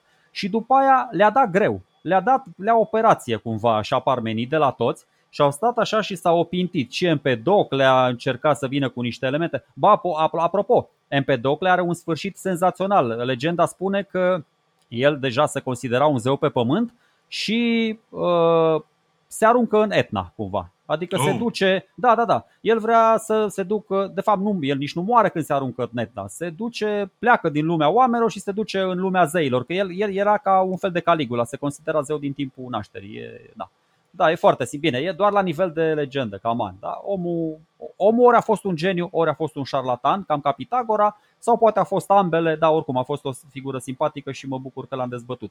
Ce fac atomiștii cu atomii ăștia? Fac o chestie senzațională. Deci, vine, vine leații ăștia și mhm. uh, aparent e foarte greu să, să-i combați. Să-l combați pe Zeno e complicat. Dar atunci când cineva vine și îți propune un construct din ăsta logic, aparent infailibil, soluția nu e să intri în jocul lui. Că dacă noi intrăm în jocul lui Zeno, noi nu o să putem să-l contrazicem niciodată. Vii tu cu un alt construct mental la fel de infailibil. Așa îți spune și Sun Tzu. Sun Tzu îți spune în Art of War, bă, nu luta pe terenul adversarului, nu fi bou, nu fi bou ca Fuscus, fi tigru ca Traian, alegeți tu terenul când și cum, că dacă nu mori ca bou în luptă. Deci fii prevăzător. Și deci tu vii, tu eleat, vii și îmi spui, bă, spațiul ăsta ocupat e existență și spațiul nou ocupat e non-existență. Bine mă, ok. Eu vin și spun că spațiul gol este existență, dar nu o percepem noi. Spațiul gol este tot existență. Asta spun atomiștii. Tu vii și spui, tu vii și spui că lucrurile nu pot fi divizate. Uh, nu pot fi divizate, uh, nu, pot fi divizate, scuze, pot fi divizate la nesfârșit și astfel nu poate exista mișcarea reală. Bă, foarte mm. bine, bravo. Mă apuc să inventez o particulă numită atom, care nu mai poate fi divizată și astfel, și astfel îți demonstrez că există mișcare. Și mișcarea se poate desfășura și în spațiile ocupate și în spațiile neocupate că sunt mai șmecher ca tine, băi, eleatule, că eu sunt atomist, eu sunt democrit. Eu, și eu sunt... nu sunt eleat, sunt elevat. Tu stai acolo unde ești, pentru că oricum mișcarea e imposibilă. Eu exact. voi merge mai departe cu viitorul. Exact, ah. exact. De aia e faină, uite, de aia e faină dialectica asta în care găsești tot felul de, de, de raționamente, bă, adică constructive, neconstructive, nu contează. Scopul e unul nobil, nu trebuie să ne enervăm interlocutorul, dar Absolut. îmi place să cred că dacă s-ar fi întâlnit Parmenide cu Democrit și ar fi avut o discuție din asta de la egal la egal amical, amândoi e, e tot așa o chestie, nu știu, nu mai țin minte de unde e, când vine cineva, ascultă argumentele a doi filozofi și se uită și la unul și la altul și le spune așa, și tu ai dreptate, și tu ai dreptate. Parcă îți vine să-ți iei căciula și să o dai de pământ. Uh, ceea ce probabil ar fi făcut uh, Parmenide dacă ar fi purtat căciulă, că nu știm lucrul ăsta. Da. uh, și bine, ar fi dat-o de pământ dacă mișcarea ar fi fost posibilă. Uh, bună, bună asta, bă. Da. Glumele astea sunt finite, adică Bă, da, eu, să, da eu, eu, o să folos, eu o să le folosesc serios, deci chiar uh, fac parte din mine acum, adică le, le simt foarte naturale. Da, da, do- păi și eu, tu ce crezi, le scot acum pe moment. În orice caz, deci uh, lăsându-i, uh, lăsându-i în, în pace și de fapt ce văd aici de la, de la eleați la atomiști văd de fapt uh, ideea că uh, eleații lucrează cu un sistem pe care îl înțeleg într-un fel și atomiștii vin și adaugă mai multă informație, adaugă, ok, uh, în universul tău, așa cum îl definești, lucrurile stau așa, dar în universul meu, unde mișcarea este posibilă, este clar că lucrurile se întâmplă altfel și ei vin și de fapt caută elementele care lipsesc, le lipsesc lui Parmenide și Zeno și le adaugă ca să explice și ca să dea un răspuns coerent uh, lui, uh, lui Parmenide și mai ales lui Zeno cu, cu încurcăturile lui cu,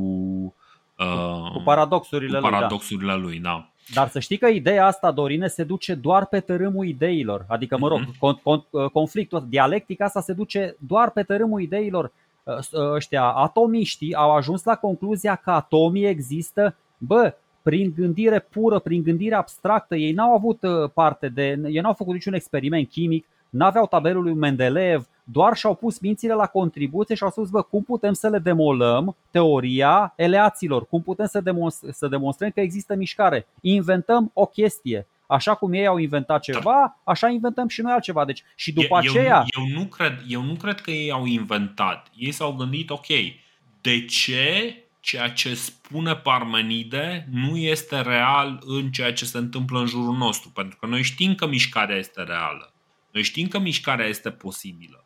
Exact. Practic, și au venit și au studiat mai evident, au analizat logic pentru că nu au studiat fizic nu au făcut experimente, cum ai spus tu, nu, atomiștii... dar au, au gândit mai departe consecințele. Atomiștii eu cred că au făcut ca romanii. Au uh, inventat un construct imaterial, logic, rațional, care să le demonstreze ceea ce mm. vedeau ei cu propriile simțuri. Bă, eu văd că există mișcare și atunci înseamnă că trebuie să existe aceste particule care se mișcă și care creează și tot așa. Deci atomii lor nu erau ca atomii noștri. Atomii lor era un principiu din ăsta aproape dumnezeiesc. Adică mhm. era o chestie din asta foarte tare, aproape de, de Și la noi este. Și la noi Parcă este, da. noi îl banalizăm pentru că îl înțelegem un pic altfel.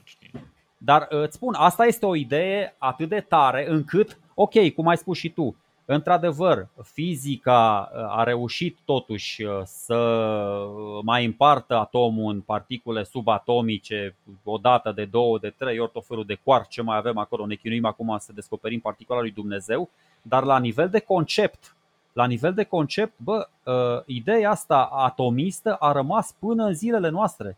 Toate uh-huh. celelalte idei ale celorlalți presocratici au fost infirmate. Pământul nu arată așa, nu, sunt, nu există un contrapământ, nu e niciun cilindru, nu e nicio tipsie, ă, soarele este în centrul universului, adică multe din teoriile lor au fost infirmate, dar atomiștii, așa cu mici uh, nuanțe, au rămas destul de, de puternici pe poziții și mulți, sunt mulți uh, filozofi mai târziu care o să se raporteze la ei.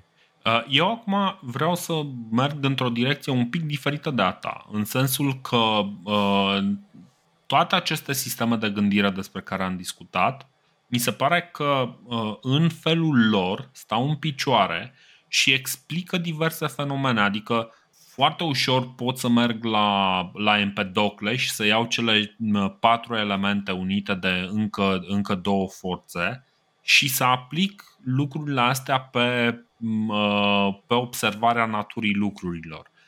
Chiar dacă ele nu sunt corecte, ele sunt o încercare de a descifra natura lucrurilor și ele ca sisteme chiar imperfecte pot fi utile pentru a înțelege, pentru a studia uh, lucrurile. Așa cum, de exemplu, uh, teoretic totul este fizică, totul se explică cu atomi, cu așa. Dar, în momentul în care vrem, de exemplu, să combinăm substanțe, o să o facem prin mecanismul de calcul al chimiei, care este la un, uh, la un cu totul alt nivel, lucrând cu, cu totul alte concepte. În cele din urmă există o legătură directă între ce se întâmplă în chimie și ce se întâmplă în fizică și există, există o explicație logică, dar conceptele din chimie sunt construite la alt nivel. La fel, lucrurile astea sunt construite la alt nivel. La o observare superficială a lumii, putem să identificăm cele patru elemente, poate chiar să fim de acord sau să nu fim de acord cu felul în care se combină sau se uh, despart cele patru elemente. Dar mm, logica lor nu eu nu aș pune-o neapărat, m-aș uita la ea și aș vrea să învăț mai degrabă felul minunat în care oamenii ăștia au gândit lucrurile astea, cumva fără să aibă suportul uh, filozofic al oamenilor dinainte. Ei, din Dorine, nou, este impecabil. Și Empedocle și uh, atomiștii sunt impecabili, ți-am spus. Toți vin cu plus 1, cu plus 1, cu plus 1 dar nu pot să-mi cer mie să fiu la fel de uh, impresionat de un om care se uită și vede apă, foc, pământ și aer, ca unul care se uită și vede chestiile astea și își dă seama că sunt niște lucruri invizibile în ele care le uh, alcătuiesc. Absolut, absolut. Lasă-mă pe mine, lasă-mă să, să fiu mai impresionat de ce a zis Democrit decât de ce a zis Empedocle. Da, mă, da, Demo- Democrit nu ți-ar fi dat un Captain Planet. Empedocle ți-a dat. Da, mă, de acord, ți-am spus, sunt minunați toți, sunt minunați toți, dar unii sunt mai minunați decât alții, atâta tot. Adică, și printre cei mai minunați, eu aveam o introducere clasică pentru toate comentariile literare, știi? Și aveam o frază de asta în care printre cei mai, uh, nu știu cum, scriitori este cu tare pe piedestalul uh, Uh, literaturii universale, steaua lui nu știu care da, da. strălucește cel mai tare. Ca la văzut... Nicolae Bălcescu, cap de operă de arhitectură, exact. da. Unul dintre cei mai importanți exponenți ai curentului realist din România este Liviu Rebreanu, Iona Glanetașului, vocea rațiunii, vocea pământului, așa exact. cum uh, Parmenide avea vocea, da, ok. Foloseam introducerea asta de fiecare dată și profa de română își dădea palme peste cap pe de altă parte a zis, știi ce, e bine că ea care o să dea notă pe comentariul ăsta o să vadă un singur comentariu de al tău, nu, văd pe toate, nu le văd pe toate. Bună, okay. frumos, băi, subtilă, subtilă profesor. Exact. O să trecem, îi lăsăm, știi cum e, nemișcați sau mișcați, îi lăsăm acolo unde sunt, pentru că uh, până acum o mică observație. Noi nu prea am vorbit despre ce se întâmplă în Atena. Și noi știm că Atena este locul cel mai, cel mai propice lucrurilor. Numai că în Atena nu prea există mișcare intelectuală. Oare ce se întâmplă? O să vedem. Anaxagoras este primul filozof care pare să aducă ideile eleaticilor în, în Atena. Cum nu prea am auzit de atenieni filozofi, Anaxagoras este unul din cei mai importanți și el practic aduce un import, face un import de idei el, uh, din câte înțeleg, uh, aduce și poate traduce, poate reinterpretează și repovestește ideile eleaticilor, uh, dar în, în același timp vine cu o idee suplimentară și anume că toate elementele sunt în toate lucrurile, cumva răspunzând eleaticilor. Un alt practic e un alt răspuns decât al atomiștilor și în momentul în care el spune că toate elementele sunt în toate lucrurile, uh, zice că schimbarea nu este necesară pentru că toate elementele sunt în toate și în momentul în care uh, te miști dintr-un loc în celălalt, de fapt uh, doar, să zicem, faci ca elementele respective din care ești tu compus să, să apară în locul respectiv. Uh, zice, de exemplu, că dacă mănânci pâine, pâinea ajută să crească oase și sânge și carne. Deci în pâine este și os, și sânge, și carne. Uh, și uh, ideea lui este că rotația lucrurilor le face să fie deosebită și active. Acum, no, el cumva probabil intră în contact cu scrierile și cu ideile leaticilor și încearcă să aducă propria lui explicație. Apropo, el trăiește undeva între 500 și 428 înainte de Hristos. Uh, și uh, ideile lui explorează, de fapt, zone, zone din ce în ce mai interesante. Poate că într-un fel, Anaxagoras nici măcar nu pare atât de preocupat de problema mișcării sau a nemișcării lucrurilor, cât pare mai degrabă un, un inovator în sensul că are o idee, are o teorie a minții. Stai care o e o teorie foarte importantă. Zi. E foarte importantă, într-adevăr. Uh, mă uit la cronologie și până acum 10 minute aș fi fost înclinat să spun așa cu răutăcismul de rigoare care mă caracterizează, că Anaxagora, care apropo ăsta ajunge pe la jumătatea vieții, el se naște tot undeva aproape de Efes, de Milet, mm-hmm. ajunge el în Atena prin uh, forța împrejurărilor, s-a inspirat, deci tipul ăsta Anaxagora s-a inspirat la Greuceanu din Empedocle. Problema Posibil. e că Empedocle e născut în 490, ăsta este născut cu 10 ani înaintea lui. Deci Empedocle, practic ce face Anaxagora? La, la capitolul ăsta nu i-aș da mare credit. Ți-am spus, nu i-aș fi dat mare credit până acum 10 minute. Uh, dar fiind înaintea lui Empedocle, el este cel care spune de semințele. E practic înlocuiește rădăcinile, acele patru rădăcini ale lui Empedocle, le înlocuiește cu niște semințe primordiale. Cosmosul ăsta mm. tot a fost într-o supă primordială, formată din particulele astea eterne și indestructibile, numite semințe. Și din semințele astea, așa cum alea s-au combinat cu iubire, cu dragoste, cu nu știu ce, din supa asta din care se naște cosmosul, a început la un moment dat tot așa să se rotească, mișcare centrifugă, s-au separat particulele, s-au transformat în, în diverse substanțe. Și fiecare substanță nou formată, cum spui și tu, este un conglomerat de semințe în proporții diferite. Cu alte cuvinte, totul este în tot. Totul este în toate. Doar că proporții variabile. E și aurul. Deci aurul conține mușchi și oase și blană și frunze și copite și ce vreți voi. Doar că în cantități foarte, foarte mici. Elementul prin... Serios, așa zice el. Elementul principal din aur este chiar aurul, oricât de șocant ar suna. Nu, nu v-ați fi așteptat ca în aur să fie aur, nu? Dar mai, mai sunt și alte chestii. Deci totul este în tot, doar că difer, diferă proporțiile. Așa spunea, e 99% exact. aur, 0,0001% blană și frunze și blană de erbivorna. Ce mai e pe acolo? Deci așa zice omul, că totul e în toate. Foarte frumos. Exact. Dar uh, probabil contribuția lui uh, cea mai mare este teoria legată despre de, de minte. Conform lui Anaxagoras, mintea, nous, îi spune, este infinită și se autoenergizează. Mintea este principiul suprem, cea mai mare putere, care este amestecată cu nimic altceva și există singură de sine stătătoare, pe când celelalte includ cât un pic din tot. Mintea e cea mai, cea mai pură din toate entitățile cu autenticitate unică. Controlează toate entitățile care au o viață ca o forță creativă care controlează funcția și activitatea tuturor lucrurilor și le ordonează pe toate pornindu-le mișcarea perpetuă. Deci, cumva, el zice, ok, există elementele astea, există proporțiile și amestecul ăsta de proporții, dar în același timp există și o forță care pune lucrurile într-o ordine.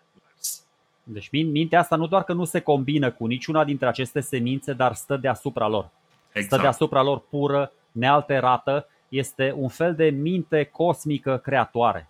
Adică mm-hmm. toate celelalte se mișcă, toate celelalte se combină, dar mintea asta este singura care nu se combină cu nimic. Ia un pic, mi se pare că ia un pic și de la Xenofan, mi se pare că ia un pic și de la Parmenide, sincer. Ia și de la Empedocle, face o sălățică de fructe aici, Anaxogora, cu toată dragostea. Foarte bună, foarte bună ideea, pentru că identifică, pentru că scoate un pic. Ăștia n-au reușit să, să scoată mintea, deci au avut niște idei bune și ei pe, pe partea asta, dar el a identificat rațiunea asta cosmică ca, uh, ca fiind mintea. Și mm-hmm. da, o chestie foarte tare. Exact. Uh, deci asta, asta este până la urmă cea mai mare, cea mai mare idee a lui. Numai că cumva apare și în uh, criticat, este criticat cumva de Platon, bine, Platon afirmă că ar fi criticat, ar fi fost criticat de Socrate.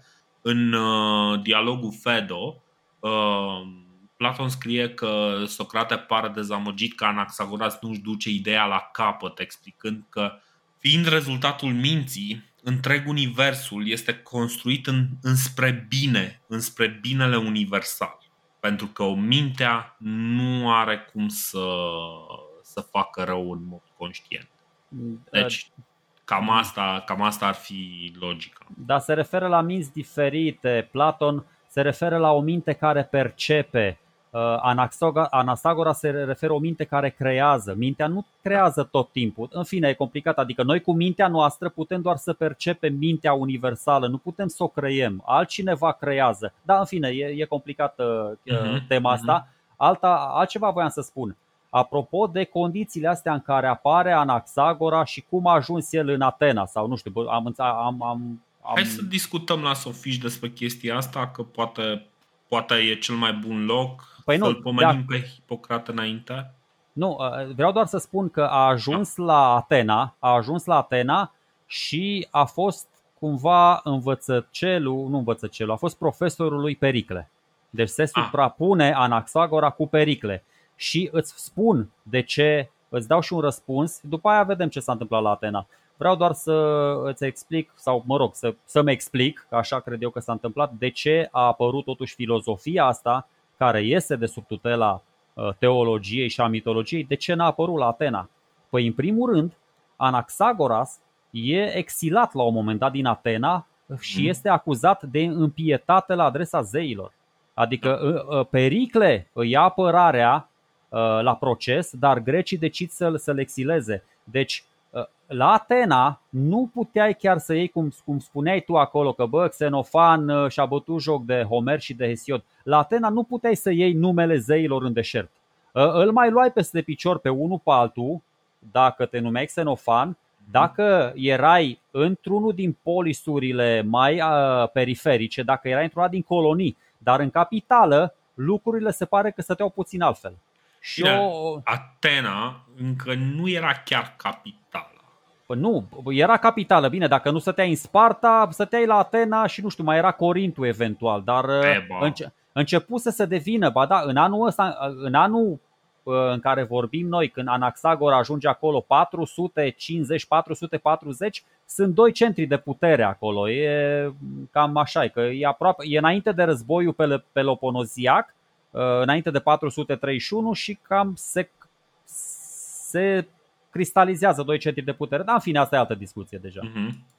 Da, uh, oricum, da, cum, cum ziceai tu, Anaxagora e condamnat pentru lipsa lui de reverență față de zei, dar trebuie să înțelegem că s-ar putea să fie vorba de un pic mai mult acolo, pentru că uh, în cele din urmă el a ajuns să sugereze că este un zeu încarnat și capabil să facă miracole de vindecare și se suspectează că ar fi murit aruncându-se într-un vulcan ca și Empedocle.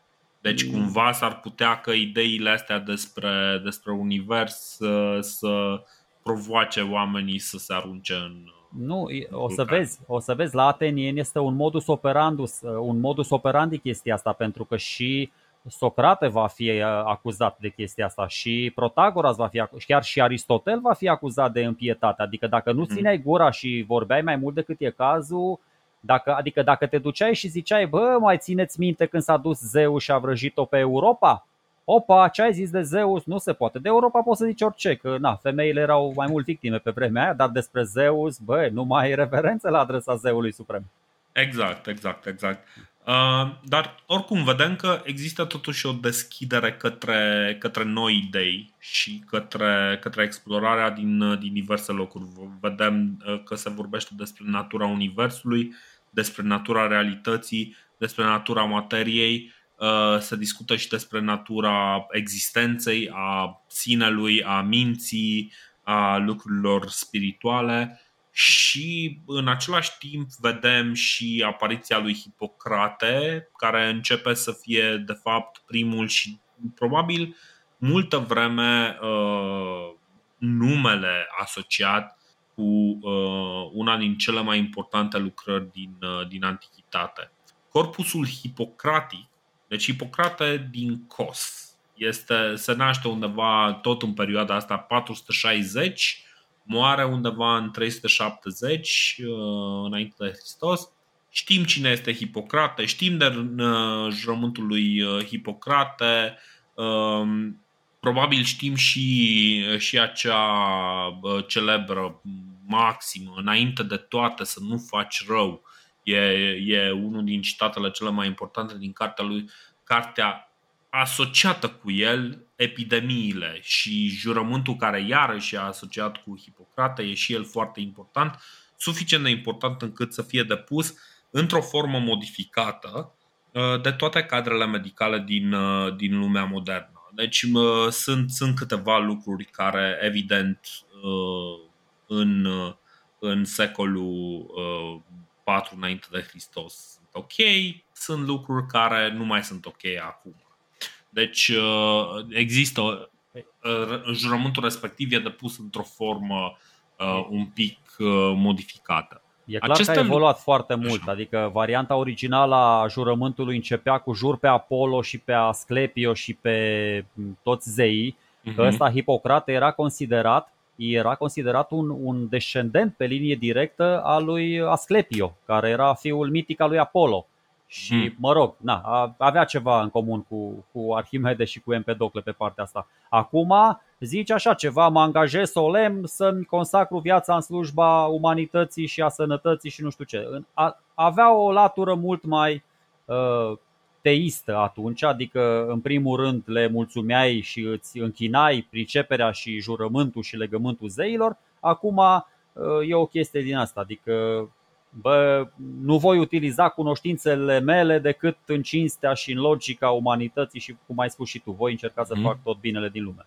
Da. Uh, corpusul hipocratic este o culegere de texte care, uh, foarte, mă rog, o vreme s-a crezut că sunt lucrarea unui singur om, dar este cumva evident că autorul e necunoscut pentru toate lucrările respective. Hipocrate însă este un, uh, un doctor foarte influent și probabil este unul din cei care a participat la, la crearea acestui corpus de cunoștințe, practic o selecție de texte care să fie foarte utile în momentul în care se face tratarea bolilor. Corpusul hipocratic um, este la baza, stă la baza medicinei moderne vestice. Contribuția majoră a lui Hipocrate, sau mă rog, a corpusului, este refuzul de a crede că bolile vin de la divinitate. Și uh, asta, asta iarăși este o dovadă de mare curaj și lucrurile deja, deja evoluează un pic uh, diferit. Caută o explicație pentru sursele tuturor bolilor. Uh, introduce disciplina științifică în diagnosticul, tratamentul și prevenția bolilor, dar și cunoștințele bazate pe dovezi. Deci, cumva pune pune bazele unei metode științifice care mai târziu va fi sintetizată de alții în, în, pentru identificarea și practic pentru dezvoltarea științei în general. Uh, pune, pune bazele sistemului etic ce ghidează medicina. Așa. Asta mi se pare și mie cea mai importantă uh, idee a lui Socrate. Deși el este descendent dintr-un zeu, din Apollo, teoretic, el spune că toate bolile au cauze naturale. Nu sunt blesteme din astea aruncate de zei asupra noastră, nu sunt, nu știu, uh, n-am făcut niște sacrificii la timp, uh, ceva voodoo pe care mi le-a... Nu, au cauze naturale. Sunt niște dezechilibre din astea care mm. se întâmplă și, bă, într-adevăr, a scris enorm, adică, mă rog, n-a scris așa de mult, dar uh, adică sunt sunt extrem de utile sfaturile astea pentru medici chiar și acum. Adică îți spune, nu-ți spune să porți mănuși chirurgicale, dar îți spune, băi, îngrijește-te, fii curat, fii bine intenționat, fii răbdător, fii serios, fii dedicat. Adică sunt chestii, nu trebuie doar să te uiți, nu zice, bă, cerei uh, ajutor zeului și nu fă nimic. Nu, adică toată interacțiunea asta cu uh, știința, cu filozof, v-am spus, aici la antici, Uh, filozofia, cu medicina, cu matematica, cu, cu astronomia, cu etica se îmbinau într-un mod foarte plăcut. Încă nu, e, nu exista o diferențiere între ele. Uh-huh. Și Hipocrate poate fi văzut, ok, că noi îl vedem ca fiind părintele medicinei, asta este clar, dar poate fi văzut în felul lui și un filozof, pentru că el gândește lucrurile astea tot așa, le scoate de sub tutela uh, miracolului uh-huh. și pune bazele acestei extraordinare științe care este medicina. Exact, exact. Pentru că asta până, până la urmă filozofia este și despre studiul naturii, nu doar despre, despre studiul științelor. Da, într-adevăr, uh, avem acum medicina desprinsă din, uh, uh, din corpusul filozofic, să zicem așa. Dar, în același timp, ai nevoie de niște pași care țin de, de minte, de percepție, de înțelegere, de cunoștințe, necesar pentru a începe să înțelegi medicina. Și ai nevoie, practic, să te desprinzi inclusiv de, de gândirea magică, că se întâmplă totul din cauza lui Doamne, Doamne, știi, sau chestii de genul ăsta. Adică el cumva tră, probabil asta e contribuția cea mai importantă, că acțiunea, acțiunea reală trebuie să fie făcută direct, concret și urmărite dovezi, evoluții uh, și uh, strânse informații despre ce se întâmplă cu boala respectivă, nu, nu bazându-se pe chestii uh, uh, care țin de spiritualitate sau, uh, sau nu.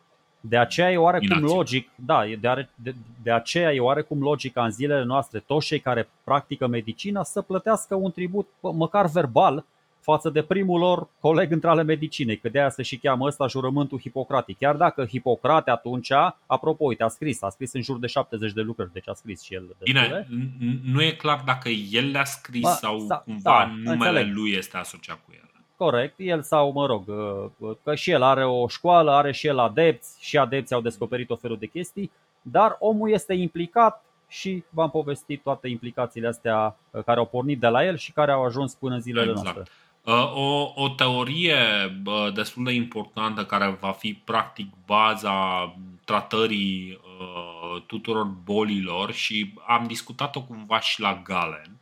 Uh, corect, corect. Dar putem să e... intrăm mai mult în amănunt aici dacă... Bine, nu are sens pentru că nu, până la urmă e o teorie care nu prea seamănă cu realitatea. Băi, e hazlie, e este, hazlie adică. Nu e, nu e neapărat hazlie, dar ideea este că uh, autorul corpusului hipocratic identifică cumva, uh, poate cumva și în paralel cu teoria celor patru elemente ale lui Empedocles, identifică patru umori, așa le numește, sânge, flegmă, bilă galbenă și bilă neagră și zice că omul este, practic, corpul uman este format dintr-un amestec de aceste, aceste lichide și în momentul în care vine, uh, vine o boală, Boala este un dezechilibru în, acest, în, în proporțiile acestor lichide.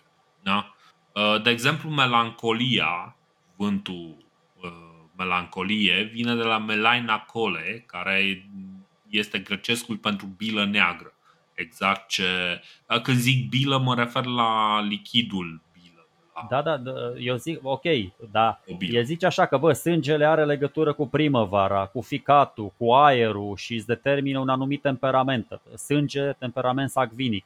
Bila galbenă are legătură cu toamna, flegma are legătură cu iarna, bila neagră cu toamna, cu pământul, cu splina, cu melancolia. Adică, ok, sunt niște chestii care ne-au rămas reale, uh-huh. dar mhm. sunt și unele așa un pic mai mistice. Adică ok, complet de acord, toate umorile astea se formează, evoluează în corpul nostru, ne influențează, adică suntem influențați de alimentele pe care le consumăm, de climă, de vârstă, de așa, dar uh, nu cuprinde uh, nu știu, aspecte ceva mai fizice, ceva mai mentale, mai emoționale, adică nu se referă la chestii din astea. Astea o să apară un pic mai târziu, exact. odată cu, cu Avicena, o să vedeți la prietenii noștri arabi, Avicena e un, și el la tătic pe partea asta a medicinei.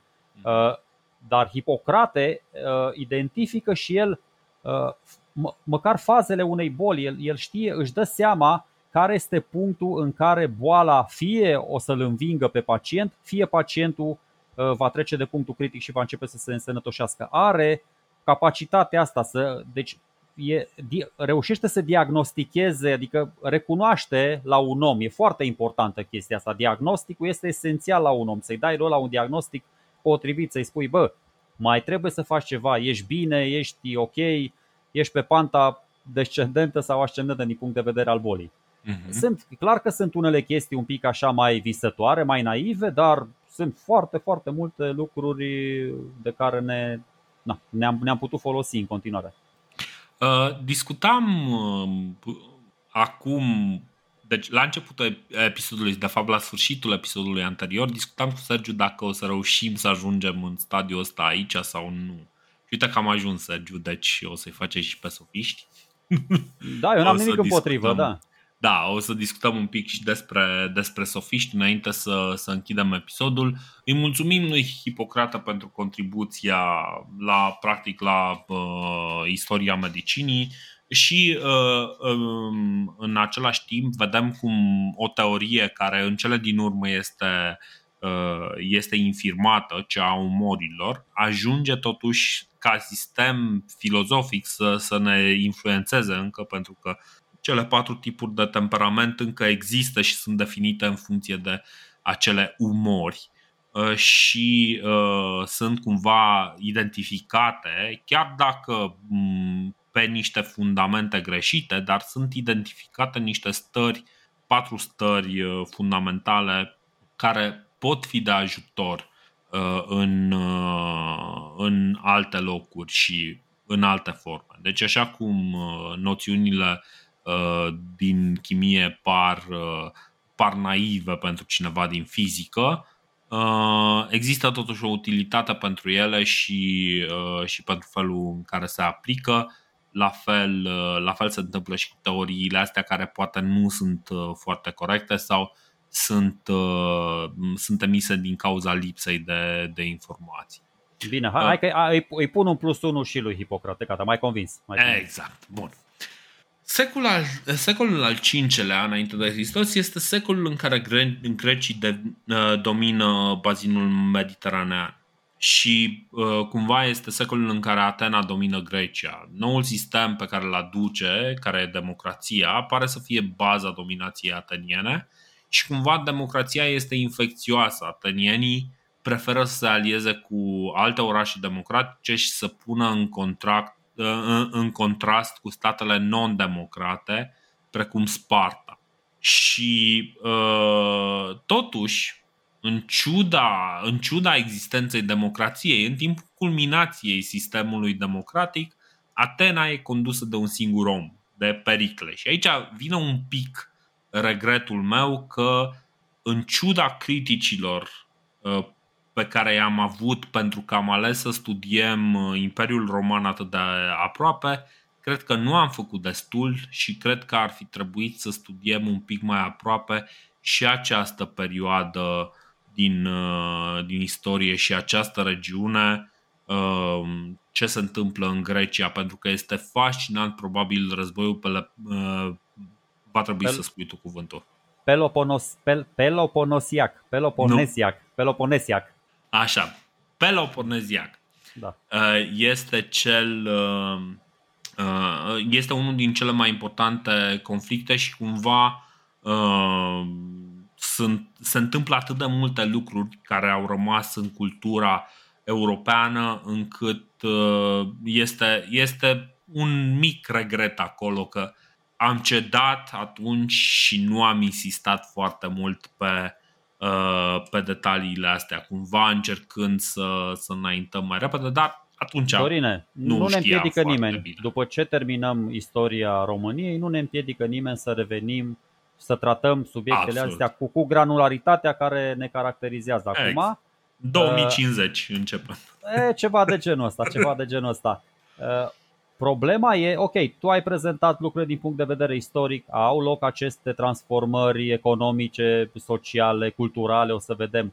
Problema, eu o să zic, care e, care e până la urmă, că noi, noi acum vrem să vorbim despre sofiști, nu aici trebuie să mhm, ajungem uh-huh, noi, uh-huh. nu? Mhm. Bun. Uh, și că, care cred eu că sunt cauzele apariției sofismului? Tot ce am discutat noi acum, până acum, am discutat despre minte, despre irealitate, despre logică pură. Uh, problema cu doctrinele astea și eleații și milesienii și pitagoreici și atomiștii și cine mai erau pe acolo e că au ajuns până la urmă în loc să uh, au ajuns să producă foarte multă confuzie. Adică uh, omul de rând în loc să zică, bă, fii atent, dar oamenii ăștia, filozofii ăștia, curentele astea de gândire, în loc să fie capabile să se apropie de adevăr, îmi tulbură mie spiritul aiure, adică pe, pe principiu Mircea făte că lucrezi. Mai țineți minte replica de la Revoluție, că îi zicea, mă rog, nu i-a zis-o chiar așa Caramitru, noi ținem varianta asta, ține minte varianta asta lui Corneliu Vadin Tudor, că așa e mintea noastră, e, mintea noastră e simplistă și inferioară. Dar, uh, ok, ăști, oamenii ăștia, Parmenide, Heraclit, geniile astea, ei erau capabili să, uh, uh, să perceapă, să conștientizeze uh, lumea la un nivel superior, prin intermediul minții. La unii era în mișcare, la alții stătea pe loc, la unii era un singur principiu, mai multe, nu contează. Dar lumea asta trebuia să se îndrepte spre, nu știu, să devină mai bună, mai evoluată, mai obiectivă, mai, mai, mai folositoare. Oamenii ăștia, grecii, chiar așa gânditori cum erau, aveau totuși un spirit practic și ei se așteptau să obțină niște răspunsuri practice de la, de la aceste filozofii. N-au venit aceste răspunsuri, a intervenit neîncrederea, a, a intervenit scepticismul printre oameni, o să vedem în ce, în ce condiții sociale și economice, adică ce s-a schimbat real în Atena și cel mai bine s-au pliat pe aceste schimbări, cel mai bine au reprezentat aceste schimbări sofiștii din secolul al V-lea, reprezentați de Protagoras, de Gorgia și de alții. Uh-huh. Bun, deci uh, Asta pe partea uh, filozofică, pe partea uh-huh. istorică, ok, triumfă definitiv ideea democrației. Problema e că e demo- vorbim de democrația aia grecească. Democrația grecească aparține exclusiv bărbaților. Nu au ce căuta femeile, n-au ce căuta sclavii. Grecii îi înving pe perși și devin un pic mai șmecheri. Da, un pic mai bogați, un pic, dar au nevoie în democrație. Ce înseamnă democrația? Ă, puterea poporului. Democrația presupune o implicare mai largă a poporului în treburile cetății. Iar asta presupune pregătire. Tu trebuie să-ți pregătești oamenii, trebuie să-ți pregătești leadership-ul. Mm-hmm. Da? Trebuia ca să ajungi lider acolo, ca să ajungi ca pericle, trebuia să ai cunoștințe generale și despre vorbitul în public, și despre arta de a conduce, și despre dialectică, absolut orice, de logică, retorică. Și vechile sisteme filozofice, astea pe care le-am tratat noi până acum, bă, nu răspundeau la nevoile astea sociale. Era fiecare pentru el. Bă, eu vreau să gândesc cât mai înalt, cât nu știu ce, mă doar în cot ce faci tu. Cum aplici tu teoriile astea? Sunt doar pentru mine. Adică aveau doar o dimensiune pur teoretică. Minunat! Minunat, e foarte bine, sunt foarte bune pentru descoperirea naturii. Dar cam atât. Cam atât. La Atena era nevoie de, de cunoștințe aplicabile în viața de zi cu zi era nevoie de politică, era nevoie de dascăli care să predea cunoștințele astea oamenilor. Și ca să satisfacă această nevoie apărută în rândul uh, populației ateniene, hop, apar și sofiștii de unde nu Că așa bine, e, știi? Bine, tu, tu zici oamenilor, eu o să vin cu o corecție. Oamenilor politici. Ok. E foarte, foarte bine. Da. importantă da. distinția păi, asta. Corect. Oamenilor din popor care vor să ajungă oameni politici, așa este. Exact, exact. Hai, hai să vedem. Că eu aici am pictat așa un mic... Uh, am, am făcut, ca la toate celelalte, am făcut așa o mică prezentare. Hai să trec eu prin prezentarea asta și să, uh, să discutăm uh, după aia un pic mai liber pe, pe fiecare. Uh, cum ziceam, uh, lucrurile cumva vin în jurul lui Pericles. Pericles cumva le dă de înțeles oamenilor că, ok, e democrație, dar uh, puterea este tot, ține, ține totuși de individ. Și, uh, ok, știm de Anaxagoras, am discutat despre Anaxagoras că este unul din mentorii lui, uh, lui Pericle Uh, Anaxagoras îi aduce în Atena pe milezieni și pe leatici, nu pe ei fizic, că mare parte din ei erau morți, dar îi aduce în uh, tărmul ideilor. Uh, evident, nu este singurul care aduce importuri de genul ăsta și Pericle se, se asociază cu mai mulți astfel de oameni și unul din, uh, din ei este Protagoras. Protagoras nu e nici cel din Atena, dar vine atras de faptul că practic este centrul lumii mediteraneene. Este practic New York-ul uh, lumii, lumii pe care o cunoaște el. La fel și ceilalți sofiști, Gorgias, Hippias, uh, Eutidemus, uh, toți ăștia vin, vin atrași de faptul că băi, sunt bani aici, sunt, sunt, uh, sunt resurse. Sofiștii sunt niște intelectuali itineranți care predau cursuri pe diverse subiecte. Speculează pe natura limbajului și culturii și se folosesc de arta retorică pentru a convinge pe oricine de orice. Protagoras e considerat primul și probabil cel mai important din, dintre sofiști. Noi nu cunoaștem foarte bine ce au gândit și ce au făcut sofiștii ăștia, decât prin scrierile oponenților lor intelectuali și o să discutăm despre ei chiar în episodul următor. Uh, majoritatea par să predea lecții despre virtute și excelență în managementul unui oraș sau în viață în general. Și vreau să reflectați un pic asupra ideii ăsteia. Uh, Protagoras, de exemplu, deci în primul rând, pentru a face, a aduce acest argument, Protagoras este cel și cred că este printre primii care sugerează că simpla obârșie aristocratică nu este suficientă pentru a da excelența în actul administrativ sau pentru politică.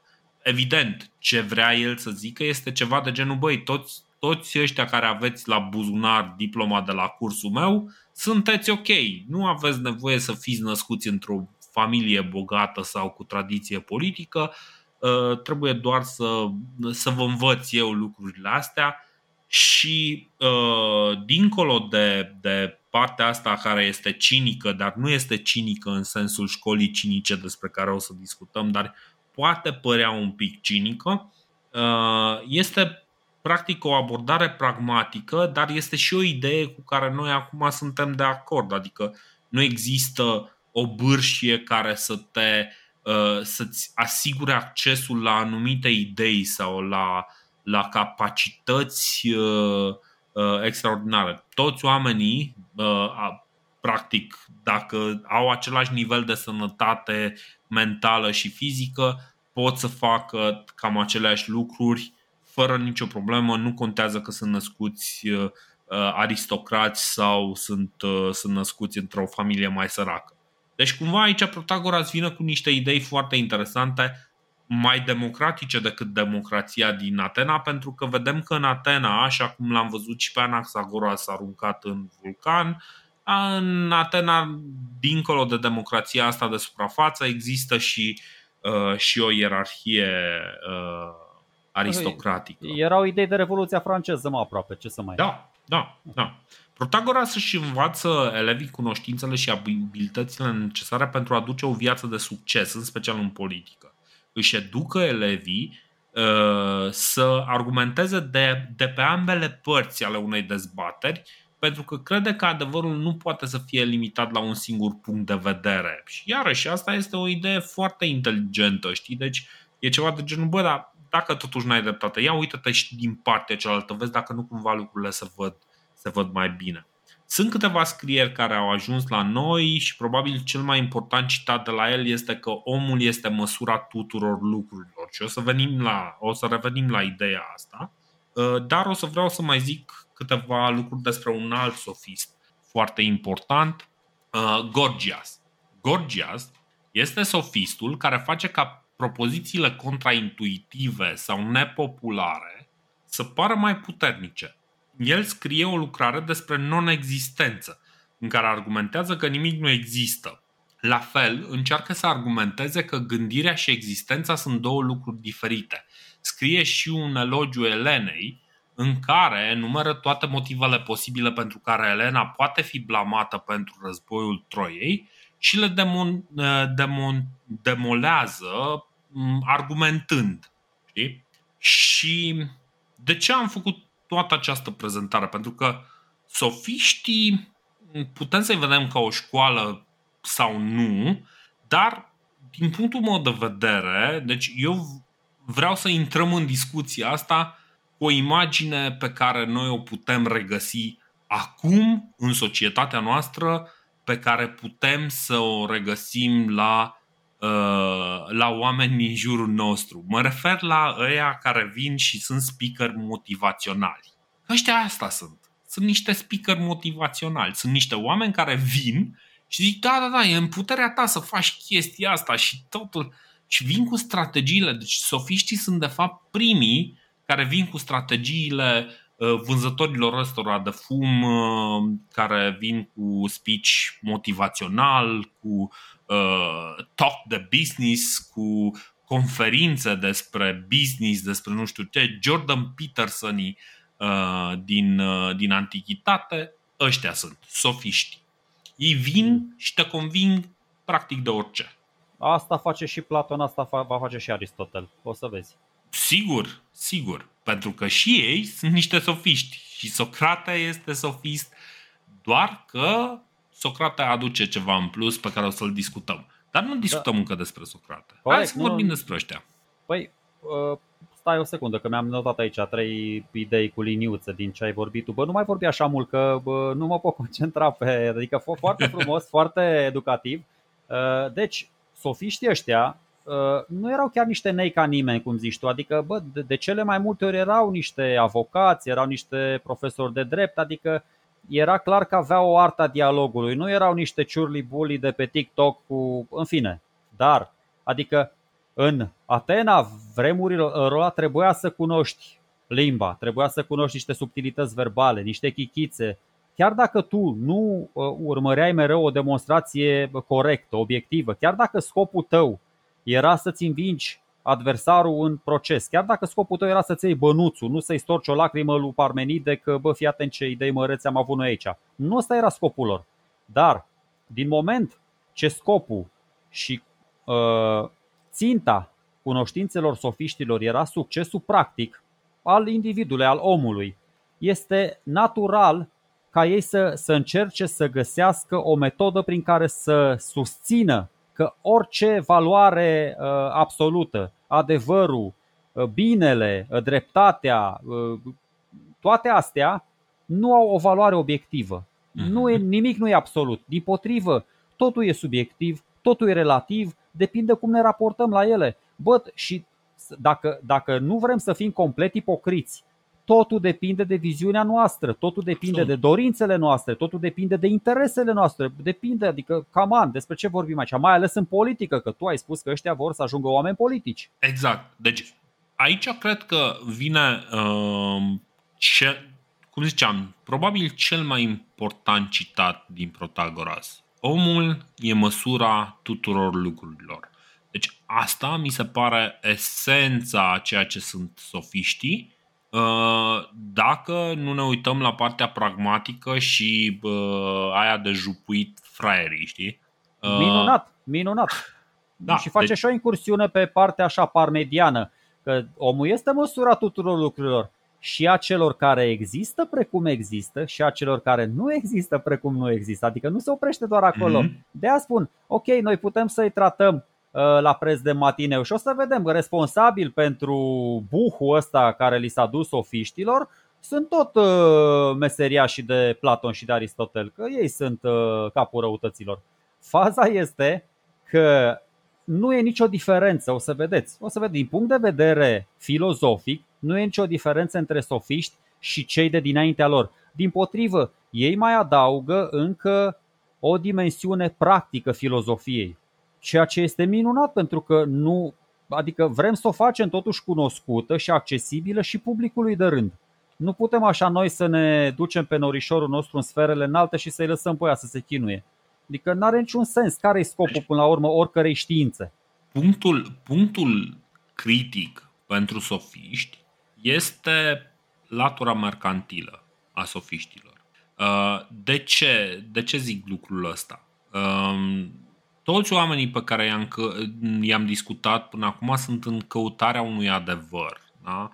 Sofiștii nu sunt în căutarea adevărului. Uh, sofiștii zic argumentarea este cea care primează, uh, nu adevărul. Adevărul e neimportant. Important e cum îți argumentezi tu lucrul.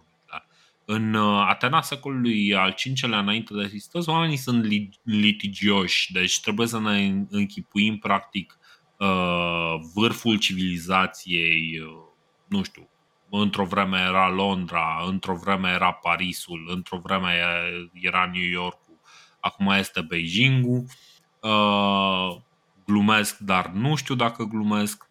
Uh, ideea e că uh, oriunde este, este forfotă, sunt foarte, se mișcă foarte multe resurse, întotdeauna vor fi oameni litigioși, întotdeauna când ai un sistem care este bazat pe legi și pe uh, principii, o să le ai aceste legi dezbătute într-un, uh, într-un spațiu legal sau nu uh, și sofiștii vin practic ca avocați, mm, chiar dacă nu activează ca avocați în sensul în care îl cunoaștem sau îl percepem noi acum, dar ei vin în zona respectivă și practic vin și afectează, să zicem, uh, diverse procese în care, în care cei care dau bani mai mulți își angajează practic sofistul mai bun care reușește să, uh, să argumenteze mai bine, nu neapărat care încearcă să descopere adevărul.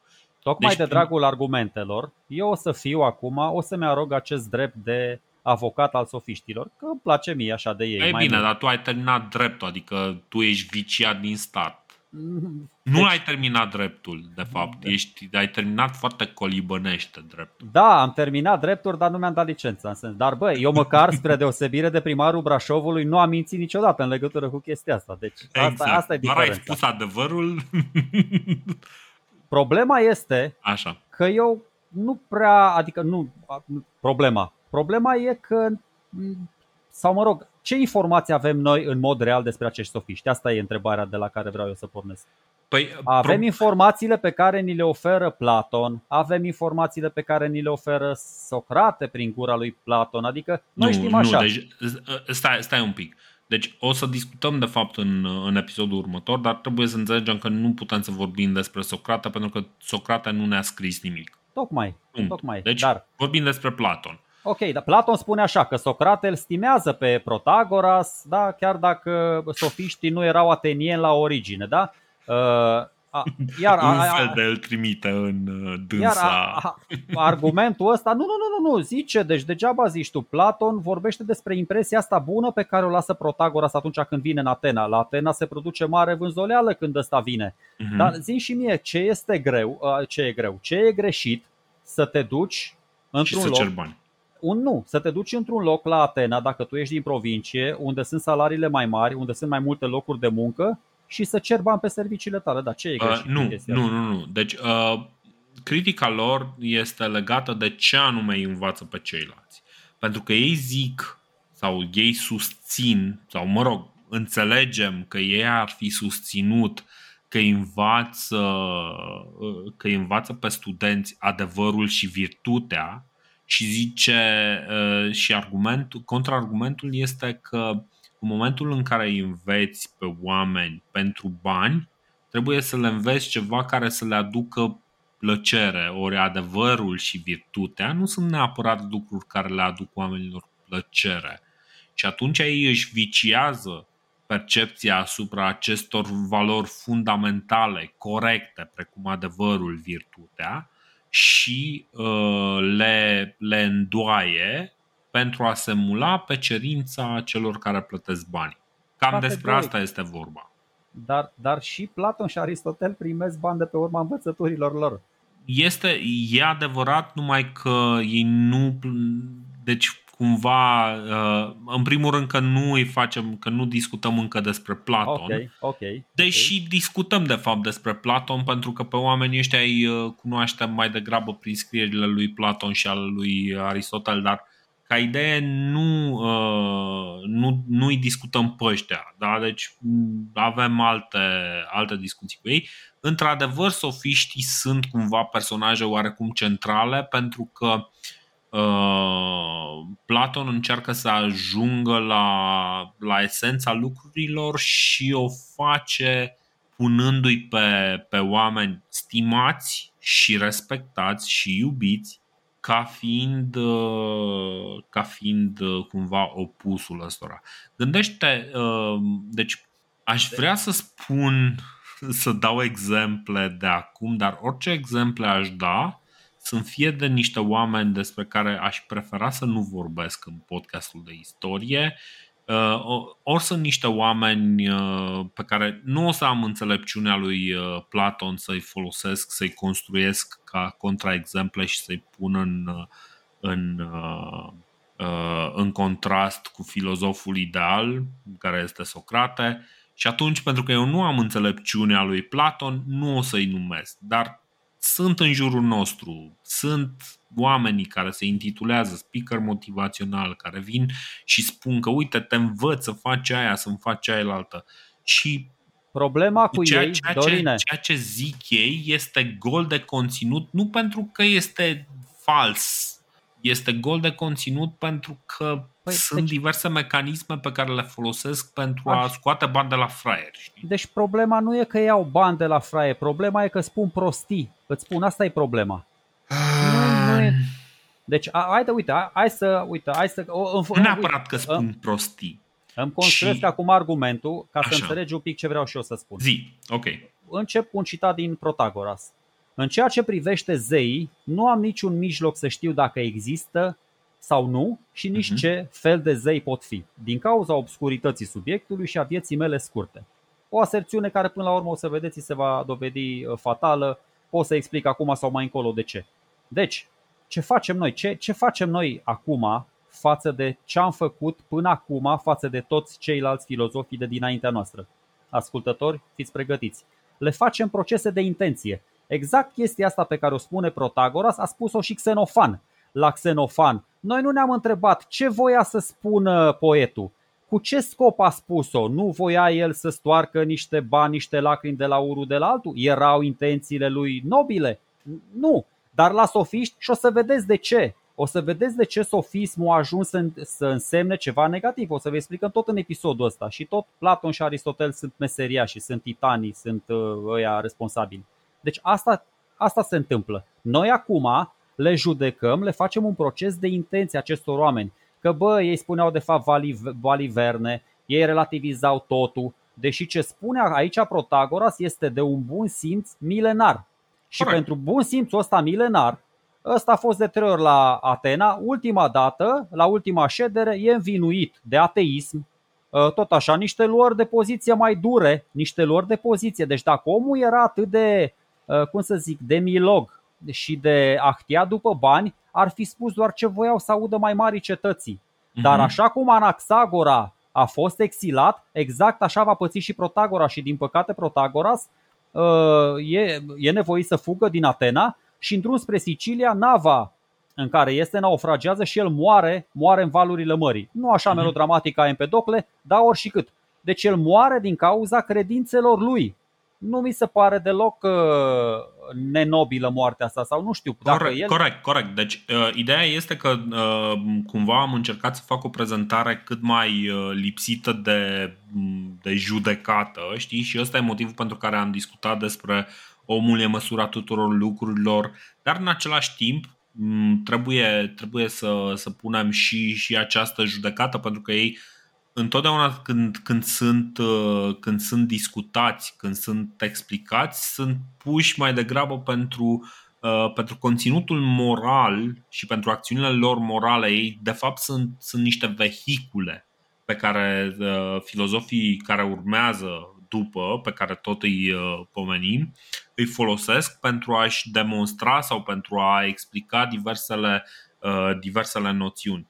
Uh, de ce există acest, uh, acest uh, conflict între sofiști și Platon?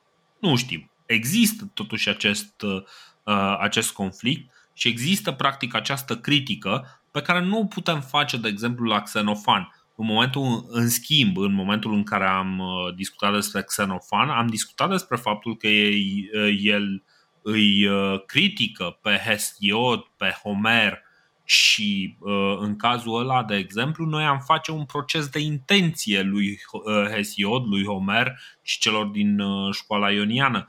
Deci, cu alte cuvinte, noi am mai făcut lucru, lucrul ăsta, dar Sergiu a încercat să ne păcălească ca un sofist adevărat și să ne facă să uităm acest aspect. Deci, practic, nu facem de fapt nimic diferit, doar că percepția asupra sofiștilor este permanent uh, modificată de către noi, pentru că nouă ne-a venit informația și cuvântul, termenul de sofist a fost de-a lungul timpului uh, cumva întors pentru a, uh, pentru a deveni ceva poate, uh, poate un pic mai mărșav. Dar sofiștii sunt de fapt iubitori de înțelepciune, sunt niște oameni care caută înțelepciunea. Doar că vedem că o fac și profitabilă și în momentul în care o fac și profitabilă apar niște semne de întrebare. Așa cum și avem semne de întrebare asupra speakerilor motivaționali de azi, um, chiar dacă poate unii din ei sunt perfect uh, corect intenționați și lucrurile pe care le zic sunt perfect corecte. Poate unii dintre ei sunt capabili și să moară pentru ideile lor, nu am nimic de zis, dar ce spun este că ei își manevrează discursul pentru a mai strânge o lacrimă, dacă se poate, într-o uh, exprimată într-o monedă care poate fi încasată. Perfect, uh, perfect. La bancă. Eu, bun, ok, ok, perfect de acord cu tine. Uh, ok, hai că mi recalibrez un pic argumentele. Uh, filozofia are nevoie și de personaje negative. Eu așa cred. Uh, are nevoie și de sofistică uh, pentru a progresa, are nevoie de dialectică. Dialogurile lui Platon ar fi extrem de uh, lipsite de substanță și ar fi de-a dreptul plictisitoare dacă nu ar fi sofiști în ele. Da. Adică dacă pui, așa se desfășoară toate dialogurile, o să vedeți. Pui un sofist acolo care e desfințat de Socrate și toată lumea se bucură. Bă, bine le-a ieșit biruitor împotriva răului. Pentru mine sofiștii uh, sunt ca Al Pacino în Scarface. Say good night to the bad guy. Ăsta, ăsta a fost Protagora, săracul, care și-a permis să creadă că adevărul este relativ. Și-a permis să spună în Agora, uh, da, nu mai e, nu, în Agora sau care e aia grecească? Să Agora, da. Așa, așa, uh, da. Uh, că nu e, așa, forumul e roman, Agora grecească. Deci a permis să spună în Agora că Zeus uh, ce să zic, o electrocutează pe Europa cu fulgerul. Da? Nu știu, au fost amanți sau ceva. Și bă, nu doar că l-au exilat, uh, i-au ars toate exemplarele scrise, ceea ce îmi dă de înțeles că omul a făcut ceva bun. Când a ajuns să enerveze atâta lume, o fi, nu știu, o fi, o fi zis copilul ceva vorba lui Băsescu, o fi făcut Protagora ceva acolo de, de, de a enerva pe aia, ce nu știu, uh, Băi, nu aș zice că, uh, că faptul că zici ceva nepopular validează în mod uh, automat ceea ce spui. De acord. Uh, da, dar spune ceva despre caracterul tău. Spune, spune ceva, ceva despre, despre caracterul tău, în mod sigur. Dar caracterul tău nu este neapărat un caracter bun doar pentru că ții cu un căpățânare de o idee proastă. Bun, atunci o să mai hai să ne întoarcem un pic pe tărâmul ideilor și o, din nou să-mi spui care e diferența dintre Parmenide și Gorgias. Pentru că Parmenide se referă la existență, totul există, uh-huh. și Gorgias spune așa, deci ai zis și tu la început uh, că tratează uh, anumite idei din astea care îi pasioneau și pe, și pe eleați. Uh, propozițiile contraintuitive.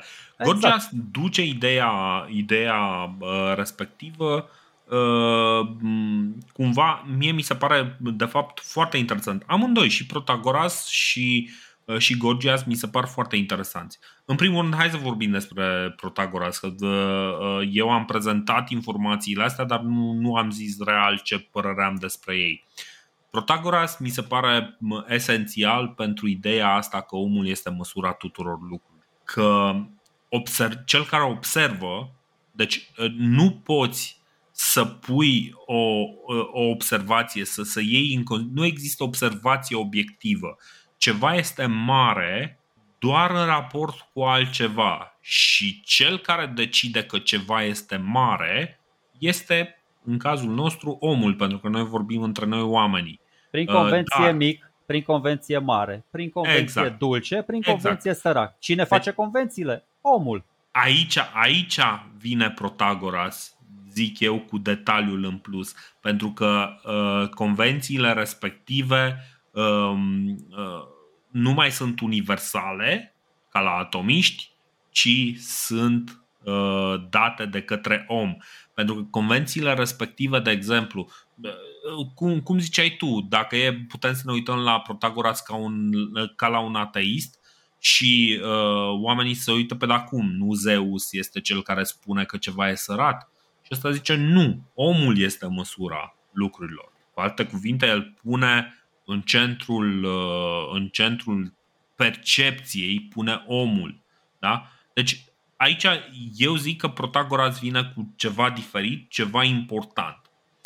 Gorgias uh, vine cu un mod de gândire. Poate să uită la Parmenide și zice, băi, da, uite, Parmenide a făcut uh, această, a adus aceste argumente și, și a făcut practic ceva foarte neintuitiv să pară, să pară un subiect de discutat păi și nu. uite ce, ce discuția a stârnit. Da. El și vine mie, și explorează practic toate, adică nu toate, dar mai multe subiecte uh, controversate și elogiul Elene este fix despre lucrul ăsta și anume că Elena este cea învinovățită de uh, Uh, războiul Troiei, dar el vine, ia toate motivele posibile pentru care Elena poate fi blamată pentru războiul Troiei și le demolează. Da? Deci le demontează uh, prin, uh, prin argumente. Și arată cumva că poți să faci chestia asta cu cam orice poate. Bun, hai să vedem ce spune uh, Gorgias la nivel de idei pure. Zice așa, nimic nu există. Chiar dacă ceva ar exista, nu se poate ști nimic despre acel ceva. Chiar dacă s-ar putea ști ceva despre acel ceva, cunoștințele nu pot fi transmise de la unii la alții în mod real și obiectiv. Chiar dacă prin absurd ar putea fi transmise de la unii la alții în mod real și obiectiv, ele nu pot fi înțelese așa cum au fost transmise. În concluzie, așa cum Parmenide a demonstrat că toate sunt unul și există o singură existență, e la fel de ușor pentru mine, pentru mine adică pentru Gorgias, să demonstrez că toate sunt nimic și nimic nu există. Mm-hmm. Ce mhm. poate fi mai minunat decât atât? El spune și încă o chestie ca să vedeți cât de uh, ipocriți sunt oamenii până la urmă, adică cât de, cât de ancorați în realitate sunt oamenii ăștia. El spune că, bă, da, teoria e, e minunată, e frumoasă, e nu știu ce, da, noi cu mintea noastră putem cuprinde universul fără margini, da, aia, cu, pe principiul bătrânului Dascăl. Din scrisorile Eminescu, universul fără margini Uh, e la degetul său mic. Doar că ce să vezi, mintea aia nu e mintea universală. Mintea umană este atașată de un corp, un corp uman, un corp care are limite, un corp care are nevoi, un corp care nu e deloc absolut și obiectiv. Deci uh-huh. un mhm. corp pe care poți să-l duci cu zăhărelul. Adică uh, cum poți să-i spui cumva, din nou un citat senzațional, cum poți să-i spui cuiva ce culoare are marea când el nu aude culori din gura ta, ci aude doar sunete? Se întreabă Gorgias. Deci zici și tu. Și asta din nou, asta e o temă cu care o să-și spargă capul toți gânditorii mai târziu. Adică pe principiu un pescar aruncă o mămăligă și 10 scafandri se chinuie să o scoată și sperie toți peștii. Deci e o idee atât de tare, e mai tare decât aia lui Parmenide. Corect. Deci, bă, Corect, e, pentru că e, e o idee rafinată. E, Asta spun, deci pe tărâmul, deci și pe tărâmul ideilor au da. adus și oamenii ăștia plus 1 plus 1, asta spun. Exact. Deci sofiștii au un mare ghinion. Și o să vă dau chestia asta, așa cum pomeneai tu de un pescar și de, de nadă aruncată în lac, o să vă dau un exemplu. Deci toate lucrurile astea pe care le-am zis până acum, până la sofiști, par așa că sunt, sunt bătute așa de vânturile istoriei. Dar pe măsură ce ne apropiem de subiectul următorului podcast, lucrurile se învolbură din ce în ce mai tare și ca prinse în groapa de uh, gravitațională sau în, în cercul furtunii, în centrul furtunii, în ochiul, aproape de ochiul furtunii, lucrurile sunt evident uh, uh, afectate, sunt modificate, sunt, uh, uh, sunt distorsionate de apropierea de ceea ce urmează. Pentru că ceea ce urmează este gigantic. Dacă ne gândim la teoria lui Einstein cu curbatul spațiului, deja pe măsură ce vorbim despre, uh, despre ăștia, despre sofiști, ei sunt într-un spațiu curbat în care totul este distorsionat. Pentru că ceea ce urmează este ceva în vâltoarea căruia încă, încă trăim ca gândire și ca uh, filozofie și ca civilizație. Dar asta o lăsăm exact. pe viitorul viitor. Uh, nu, uh, viitorul episod. Da, ca să vedem că ziceai tu, da, ne-am propus să uh, le explicăm oamenilor de ce sofismul a ajuns să însemne până la urmă ceva negativ ca percepție. Uh, despre Gorgias cred că o să mai vorbim și când ajungem la Platon, da? pentru că Platon are un dialog acolo în care Gorgias, Gorgias e tipul ăsta cu retorica lui uh, insidioasă și subversivă și evident că el, ca un om rău ce este, încearcă să îi detroneze ideile pure ale lui uh, Socrate, nobilul Socrate, nu cine altul. Mm. Și atunci e evident cine are de pierdut.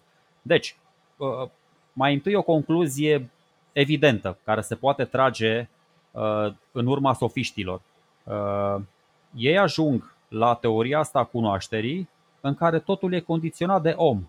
Totul e schimbător, totul e subiectiv, totul e personal. Adică, na, ok, cum mi se pare fiecăruia. Nu e cine, na, e evidentă chestia asta, nu e dita mai ideea.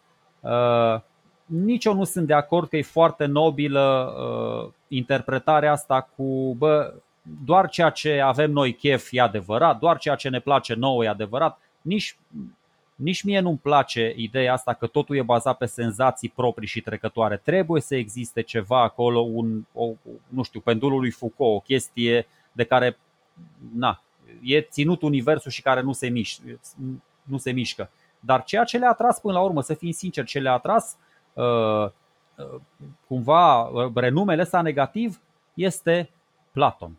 Deci Platon interpretează și spusele lui Protagora și spusele lui Gorgias bă, ca un afront la adresa uh, spiritului, adică cum adică nu există adevăr absolut. Și acum o să spun o chestie, că așa e, e apreciativ la, la, la, la adresa lui Platon, să nu mă înțelegeți și deci acum chiar e apreciativ. Platon a inventat totul în materie de, de filozofie. Platon a, a inventat o relație platonică. Deci, voi vă, nu de serios, bă, voi, nu, voi, voi știți cine e Platon? Vă, vă spun eu cine e Platon. Uh, Platon e tatăl lor. Deci dacă Platon zice acum că Protagoras nu a existat, păi Protagoras nu a existat. Dacă Platon zice că Protagoras încă mai trăiește, Protagoras încă mai trăiește. Adică ce încerc să spun? Ideea de Platon e atât de măreață în filozofie încât, bă, dacă Platon îți spune că albul e negru și negru e alb, atunci așa e. Deci mhm. Platon vine acum și ne spune, bă, sofism.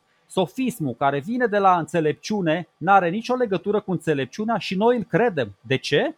Pentru că noi nu suntem Platon și Platon e Platon. Așa se demonstrează tot în filozofie. Reductio ad Platon. Foarte, foarte simplu. Deci nu serios. Dacă mai vine și Aristotel după aia și ne spune, bă, scopul lui Protagoras Uh, și al tuturor sofiștilor, uite ce zice Aristotel, uh, e să sporească valoarea argumentului mai slab. Normal că toată lumea uh, îi pune pe sofiști la și alții, la note de subsol.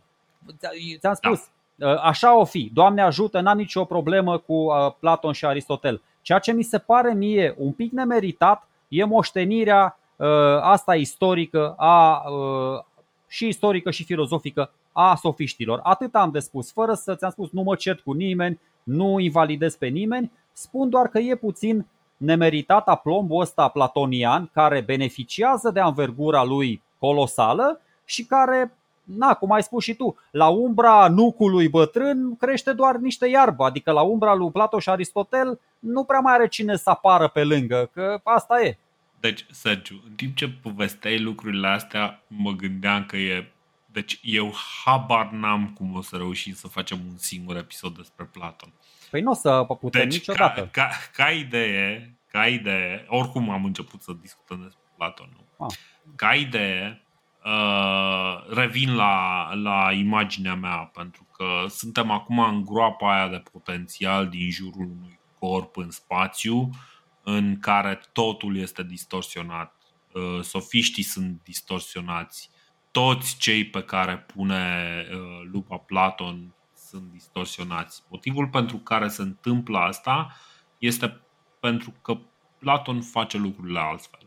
Le face într-un fel complet diferit care o să vă dea pe spate dați click pe episodul următor pentru a auzi ce se va întâmpla. Du-te, bă, pleacă-mă de aici. Glumă, nu, dar, du-te, bă, dar, de aici. Nu, e, o să vedeți. Nu, pe. O, știi cum e? Poate o, poate o să reușim să-i facem abordabil pe oamenii ăștia. Eu, eu am fost bolnav. Nu. nu, eu am fost bolnav când eram mică, dacă nu puteam să fiu și eu la nivelul lui Platon. Da, asta exact. e, am, am avut nenoroc. Nu, din, exact. din punct de vedere, ok, îl tratăm pe Platon mai încolo. când eram mic, Ai. Bă, eu m-am și vaccinat împotriva COVID-ului și de aia oh, cred că de la vaccinul ăla, da, e penibil, știu. Da, exact. Uh, Doamne, da. Deci, din punct de vedere strict uh, filozofic, hai să-ți spun cel, cel, cel mai important aport pe care uh, îl au stoicii. Ai, ca o concluzie așa, sau putem să Stoicii? mai vorbim că și așa. Uh, scuze, sofiștii, sunt olomac. Scuze, scuze, Așa, stai. Stoicii da. urmează, urmează. Sau nu, dacă vrei, putem să mai stai să văd un pic, 2 minute și 33 de secunde. Da, perfect, nu, n-am, n-am, e, suntem în grafic. Mai avem puțin până la 3 ore. Uh, dacă toți de dinaintea, de, de ce văd eu sofismul ăsta, sofistica, cum vrei să-i spui, uh-huh. ca plus 1, un pas înainte uh, indiscutabil.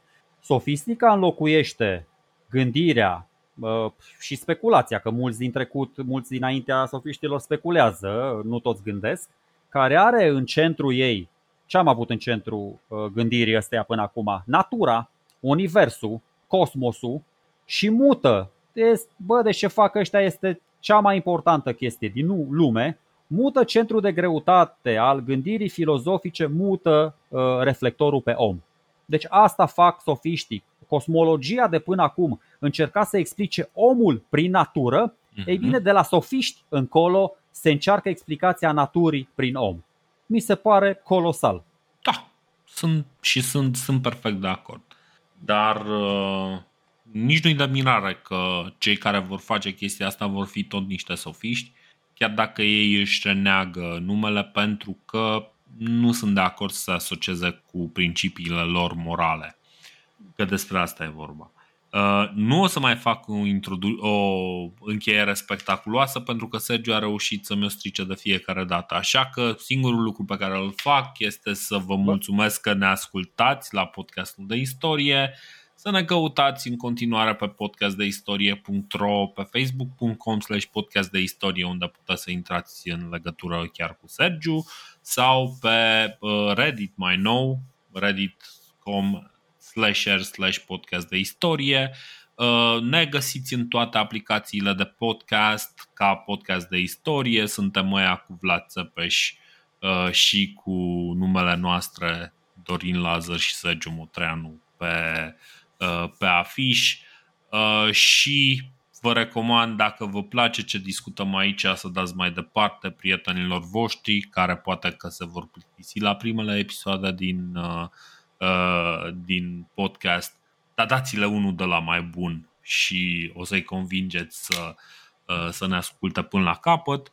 Unul de după episodul 100. Dacă, dacă, dacă tu nu te încumeți, Dorine, cu o ieșire mai teatrală, așa din scenă, bă, permite mie să fac pe speakerul motivațional, pe sofistul rog, și să rog. vă spun pe final, încercați să vă cunoașteți cât mai bine pe voi înșivă din toate punctele de vedere fiți subiectiv cât vreți, dar v-am spus, cunoașteți-vă pe voi înșivă, pentru că astfel veți cunoaște foarte, foarte multe lucruri frumoase și despre lumea care vă înconjoară, despre universul acesta nemărginit de care ne-au povestit atât de frumos Cosmos, cum îl numesc grecii, de care ne-au povestit atât de frumos colegii noștri, prietenii noștri filozofi. Da, de la Thales până la Gorgias. Am făcut un tur de forță foarte frumos. Deci mi-a plăcut, episodul ăsta al doilea mi-a plăcut, mi-a plăcut mai mult decât primul.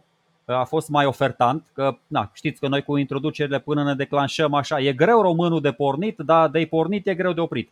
Noi ne pornim mai greu, însă am spus, ceea ce e mai fascinant și mai înălțător, de-abia acum urmează. Țineți-vă, exact. de, țineți-vă de scaune. Știi, știi ce te deosebește ca să stric și ție Strică meu, strică meu, strică meu. Știi, știi ce te deosebește de sofiști? Uimește-mă. Faptul că nu le-ai luat banii. La revedere! Voi, Emilă, v-am luat banii, da. Salutare! Ciao!